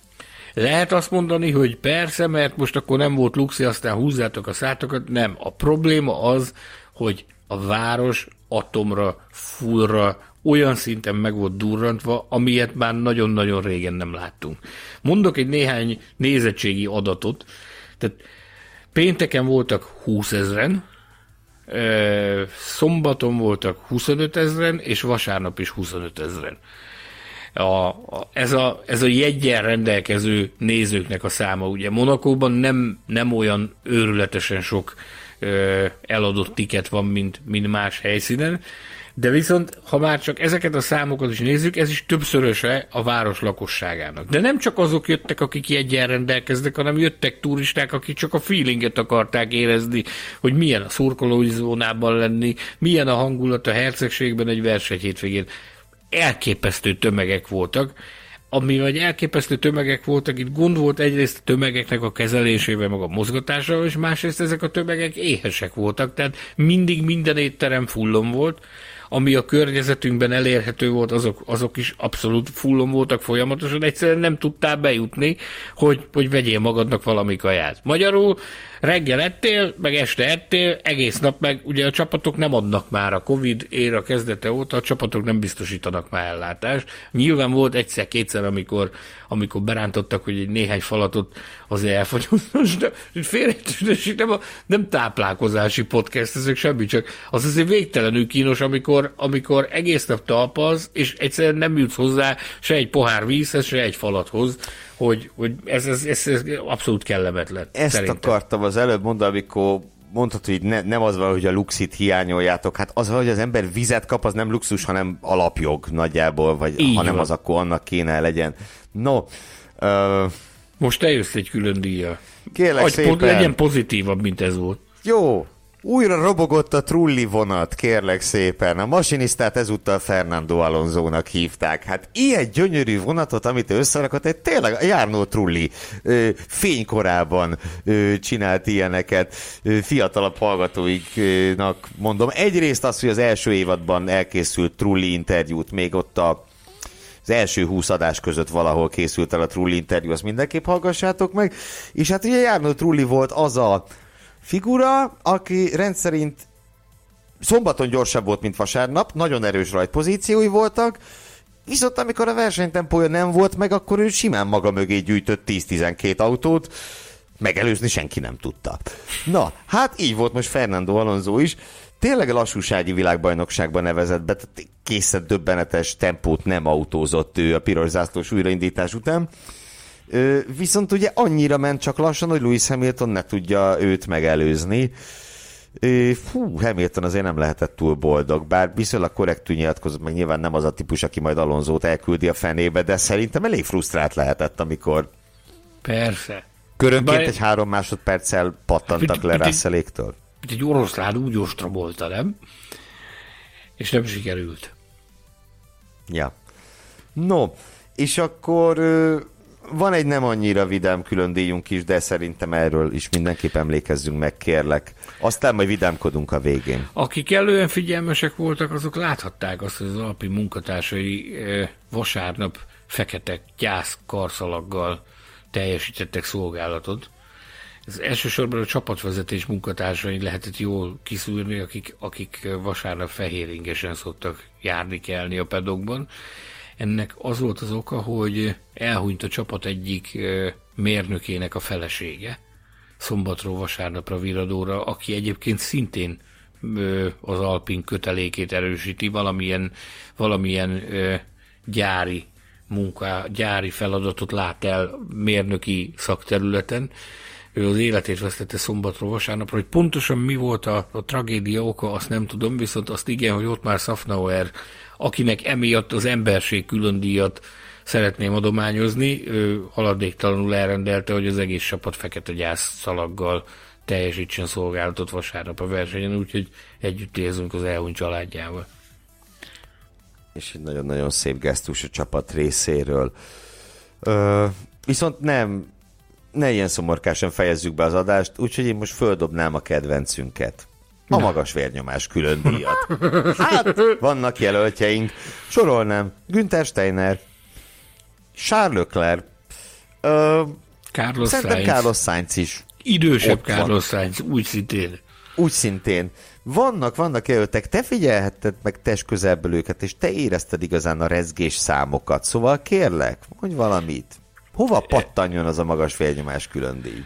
Lökler nagyon szépen lekezelte ezt a magas vérnyomásra okot adó helyzetet, még akkor is, hogyha ordított toporzékolt a rádióban, a verseny után már ezt egy fokkal jobban kezelte. Akik, akik között a, a kis Carlos, ö, ő, ő láttad, hogy ő, ő kontrollálja magát, tehát nem hagyta azt, hogy, hogy felszínre törjenek belőle az érzelmek. Viszont idősebb Carlos Sainz, ez a klasszikus, ez amit nem tudsz máshogy leírni, mint hátratett kézzel ott járkált. A pedok- pedokban, ez pedig amikor egy versenyző apuka hátratett kézzel ott járkál, az, az nem jelenthet más, mint az, hogy, hogy 600 a vérnyomás, és itt a, a dükitörés közelít, viszont ennél is durván volt Günther Steiner. Én a én Steinernek adományoznám a, a magas vérnyomás külön díjat, akit egyébként nem szoktál ideg állapotban látni, most viszont azért ezt, ami történt az autóval, ezt, hát, ezt, ezt, ezt, ezt nagyon nehezen bírta megemészteni, úgyhogy ha, ha én választhatok, akkor én Günther Steinernek adományozom a, a magas vérnyomás külön díjat. Kérlek, ez teljesen, teljesen rendben van, és, és úgy De tudom, várjál, hogy... veled, veled történt már olyan, hogy hátratett kézzel ott járkáltál? Fúha, fúha, nagyon zabos voltam. De megtörtént már veled az? Igen, igen, igen, ez egy nagyon érdekes testtartás, mert ugye jól Ez a kifejezi TS azt, hogy neked... tudod? Ez a, Hogy? T- ez a TS elnöki testtartás, amikor hátratett kézzel mész, és csóválod a fejed, vérben forognak a szemeid, és jössz, mész non-stop, ez, a, ez az ott járkálás. Más, máshogy ezt nem tudom definiálni. Tökéletes, tökéletes megfogalmazás. Na de azt mondd meg, kik voltak boldogok a hétvégén, kik buliztak a legnagyobbat. Ezt is a Party Time külön díjat szeretném adományozni a, a Pirellinek, akik egy nagyon hangulatos estét hoztak össze csütörtökre. Meghívást kaptunk egy, egy jaktra, egy, egy kiválasztott kis brigád, egy olyan 15-en lehettünk körülbelül média munkások, akiket meghívtak erre az eseményre. Ez hivatalosan a Pirelli ö, alapításának a 155. Év, 150. évfordulója alkalmából rendezték ezt a kis összejövetelt, Viszont ez történetesen egybeesett Mário Izola, sportigazgató, és Matteo Bonciani kommunikációs igazgató születésnapjával. Egy nagyon csendes, nagyon ö, kellemes estérek indult, aztán az urak ö, tettek róla, hogy azért egy kicsit felpörögjön a, a hangulat, végül egészen parádés hangulatba zárta a két születésnapos, akiket egyébként fel is köszöntöttünk. Egészen parádés hangulatot varázsoltak erre az estére. Mateo Boncsiánék egy speciális parti outfitet is magára öltött, amit, amiről még egy-két kép is fel lehető egyebek mellett az én Instagram oldalamon, ami, ami milyen azonosító alatt érhető, mert mindig elfelejtem. Mesandor. Köszönöm szépen. M.E. Sandor, így keresétek Sanyit az Instagramon. Nekem még mindig akadnának külön díjaim. Na, a... toljad. Hétvége legfurcsább rádió üzenete, azt hiszem kétség kívül a Daniel Ricardo és versenymérnöke között zajlott le.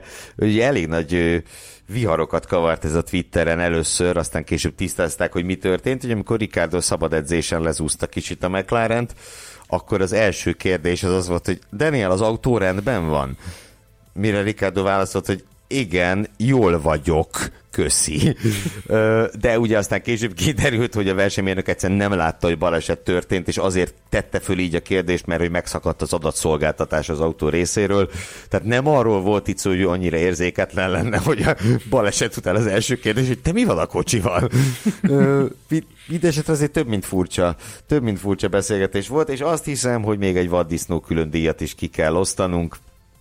Hát azért Kinek? ez egyesélyes nálam. Mondd ki.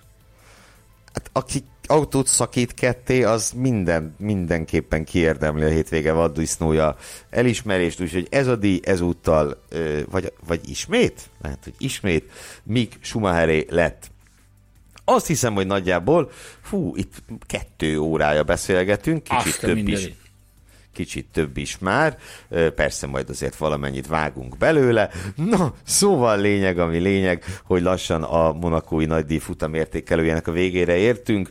Mielőtt elköszönnék, szeretnék még egy nagyon-nagyon fontos dolgot mondani, mihez azt hiszem Sanyi is csatlakozni fog majd rendkívül jól esett nekünk az, ahogy, ahogy a Formula Podcast Facebook csoportban reagáltatok arra, a, mondjuk a bejelentésre, hogy csúszik a futamértékelő tényleg elképesztően jól esett, az is, hogy, az is, hogy ennyire megértőek vagytok, az is, hogy nem egy közületek azzal kezdett, hogy miben tudna nekünk segíteni. Hihetetlenül jól esett, viccet félretéve. Ezt nagyon komolyan mondom. Engem nagyon megérintett. Engem is teljes mértékben, és, és azt is el kell mondjam, hogy Biztos ti is észrevettétek, hogy a szokottnál egy kicsit kevesebb adásunk van, mert ugye azért a nagy átlag az az volt az elmúlt időszakban, hogy felváltva egyik héten egy, másik héten kettő, na most ez a május úgy alakult, hogy minden héten egy adásunk volt ö, csak. Ennek is megvannak az okai, nyilván ahogy a Facebook csoportban is írtam, a podcaster is ember, ö, nem mindig tudjuk úgy összeegyeztetni a felvételeket, ahogy szeretnénk, viszont ö, Viszont, hogy mondjam, mi a Formula Podcastet maratonnak tekintjük, és nem sprintnek. Egy maratonban meg vannak olyan olyan ö, kilométerek, ahol egy kicsikét, ö, kicsikét lassabb vagy, a lényeg az, hogy eljuss a célig, és mi ezt a célt úgy, ezt egyelőre, ez a cél ez nagyon-nagyon messze van még tőlünk. Fogalmazzunk úgy, hogy vannak olyan fázisok, amikor lihegés van. így, így. Kilihegtük a lelkünket májusban, elképesztő májusunk volt. Rengeteg minden történt a magánéletünkben is velünk, meg, meg sportszakmai fronton is. Atya úristen, mennyi mindent bűveltünk, te teremtőig. Emlékszel rá, amikor Miami-ban próbáltam olyan helyet keresni, ahol tisztességesen működik az internet, hogy, hogy meg tudjuk csinálni például a, a futam felvezetőt. Fú, azt a mindenit. Elképesztő, elképesztő, vagy akkor, akkor például most is, hogy a az én hazautam miatt, részben amiatt csúszott, csak hát úgy jár az ember, hogyha barátai vannak ott a térségben, akkor azt, hogyha meglátogatod őket, az nem egy-két óráig tart. Ha nem egy-két óráig tart, akkor utána, utána rohanás van, ha rohanás van, akkor pedig nem tudod megcsinálni a műsort tisztességesen. Úgyhogy nézzétek el nekünk, történtek az életünkben dolgok, e, biztosan fognak is még, de, de mi veletek vagyunk, hihetetlenül boldogok vagyunk amiatt, hogy azt tapasztaljuk, hogy ti is velünk vagytok. maradjon meg ez a, ez a szövetség, ami van, ami van köztünk, aztán megyünk előre. Remélhetőleg egy, egy tartalomdúsabb június vár ránk azon leszünk mindenképpen, hogy így legyen. Köszönjük még egyszer a támogatásotokat is, azt is, hogy velünk tartottatok, és amíg legközelebb jelentkezünk, ami valószínűleg a jövő héten lesz, és valószínűleg a harmadéves értékelővel, hogyha semmi váratlan dolog nem történik, addig is olvasgassátok a formula.hu nevű weboldalt, lépjetek be a Formula Podcast Facebook csoportba, ha van kedvetek, látogassatok el a Patreon oldalunkra, de ami ennél is sokkal fontosabb, hogy gondoljatok ránk nagy szeretettel, és nem csak ránk, hanem ugyanilyen nagy szeretettel gondoljatok Betlen Tamás elnyűhetetlen főszerkesztőre, aki állítólag a következő adásban csatlakozik hozzánk, Hilbert Péter művészeti igazgatóra, aki nélkül az adások technikai színvonala az, hát mondjuk úgy, hogy köszönő viszonyban se lenne a mostanival. A potméterek és kütyük fekete öves nagymestere ez így van, és hasonlóan nagy szeretettel gondoljatok Füzi Andrisra is, aki a borítókat gyártja, aki a képeket vadásza nekünk, és minden egyebet, ami ügyes bajos dolgunk van, azt, azt Sok elintéz. esetben még mentális és lelki támogatást is nyújt nekünk, amikor erre van szükség. Mentális, lelki, fizikai, anyagi, amilyenre szükség van, Úgyhogy az említett urak nevében is nagyon köszönjük a figyelmet, és találkozzunk hamarosan. Minden jót nektek addig is, sziasztok! Sziasztok! A két Norbi együtt a Hungaroringen. A június 11-12-én tartandó ingyenes Super Racing Fesztiválon Mihelis Norbi és Kis Norbi is ringbe száll. Gyere és szurkolj nekik te is, töltsük meg együtt a Hungaroring lelátóit. A nézőtérre a belépés ingyenes, korlátozott számban pedok belépők is kaphatók a gpticketshop.hu oldalon. A Super Racing Fesztivált a Hungda ZRT támogatja. Műsorunk támogatója a tibormodel.com F1-es és utcai modellek óriási kínálatával. Ferrari rajongók figyelem! Az idén 30 éves Ferrari Challenge Europe mezőnye június 19-én a Hungaroringen vendégeskedik, ahová várják a legendás orosz márka szerelmeseit. Jegyek 3000 forintos áron kaphatók, 6 éves kor alatt a rendezvény ingyenes. Jegyértékesítés www.gpticketshop.hu Hallgass meg korábbi műsorainkat, valamint iratkozz fel ránk Spotify, Google, Apple Podcast vagy más csatornáinkon. A linket megtalálod a leírásban, illetve a formula.hu weboldalon. Ha szeretnél hozzájárulni a műsor készítéséhez és fejlődéséhez, látogass el Patreon oldalunkra, amelynek címe www.patreon.com per Formula Podcast.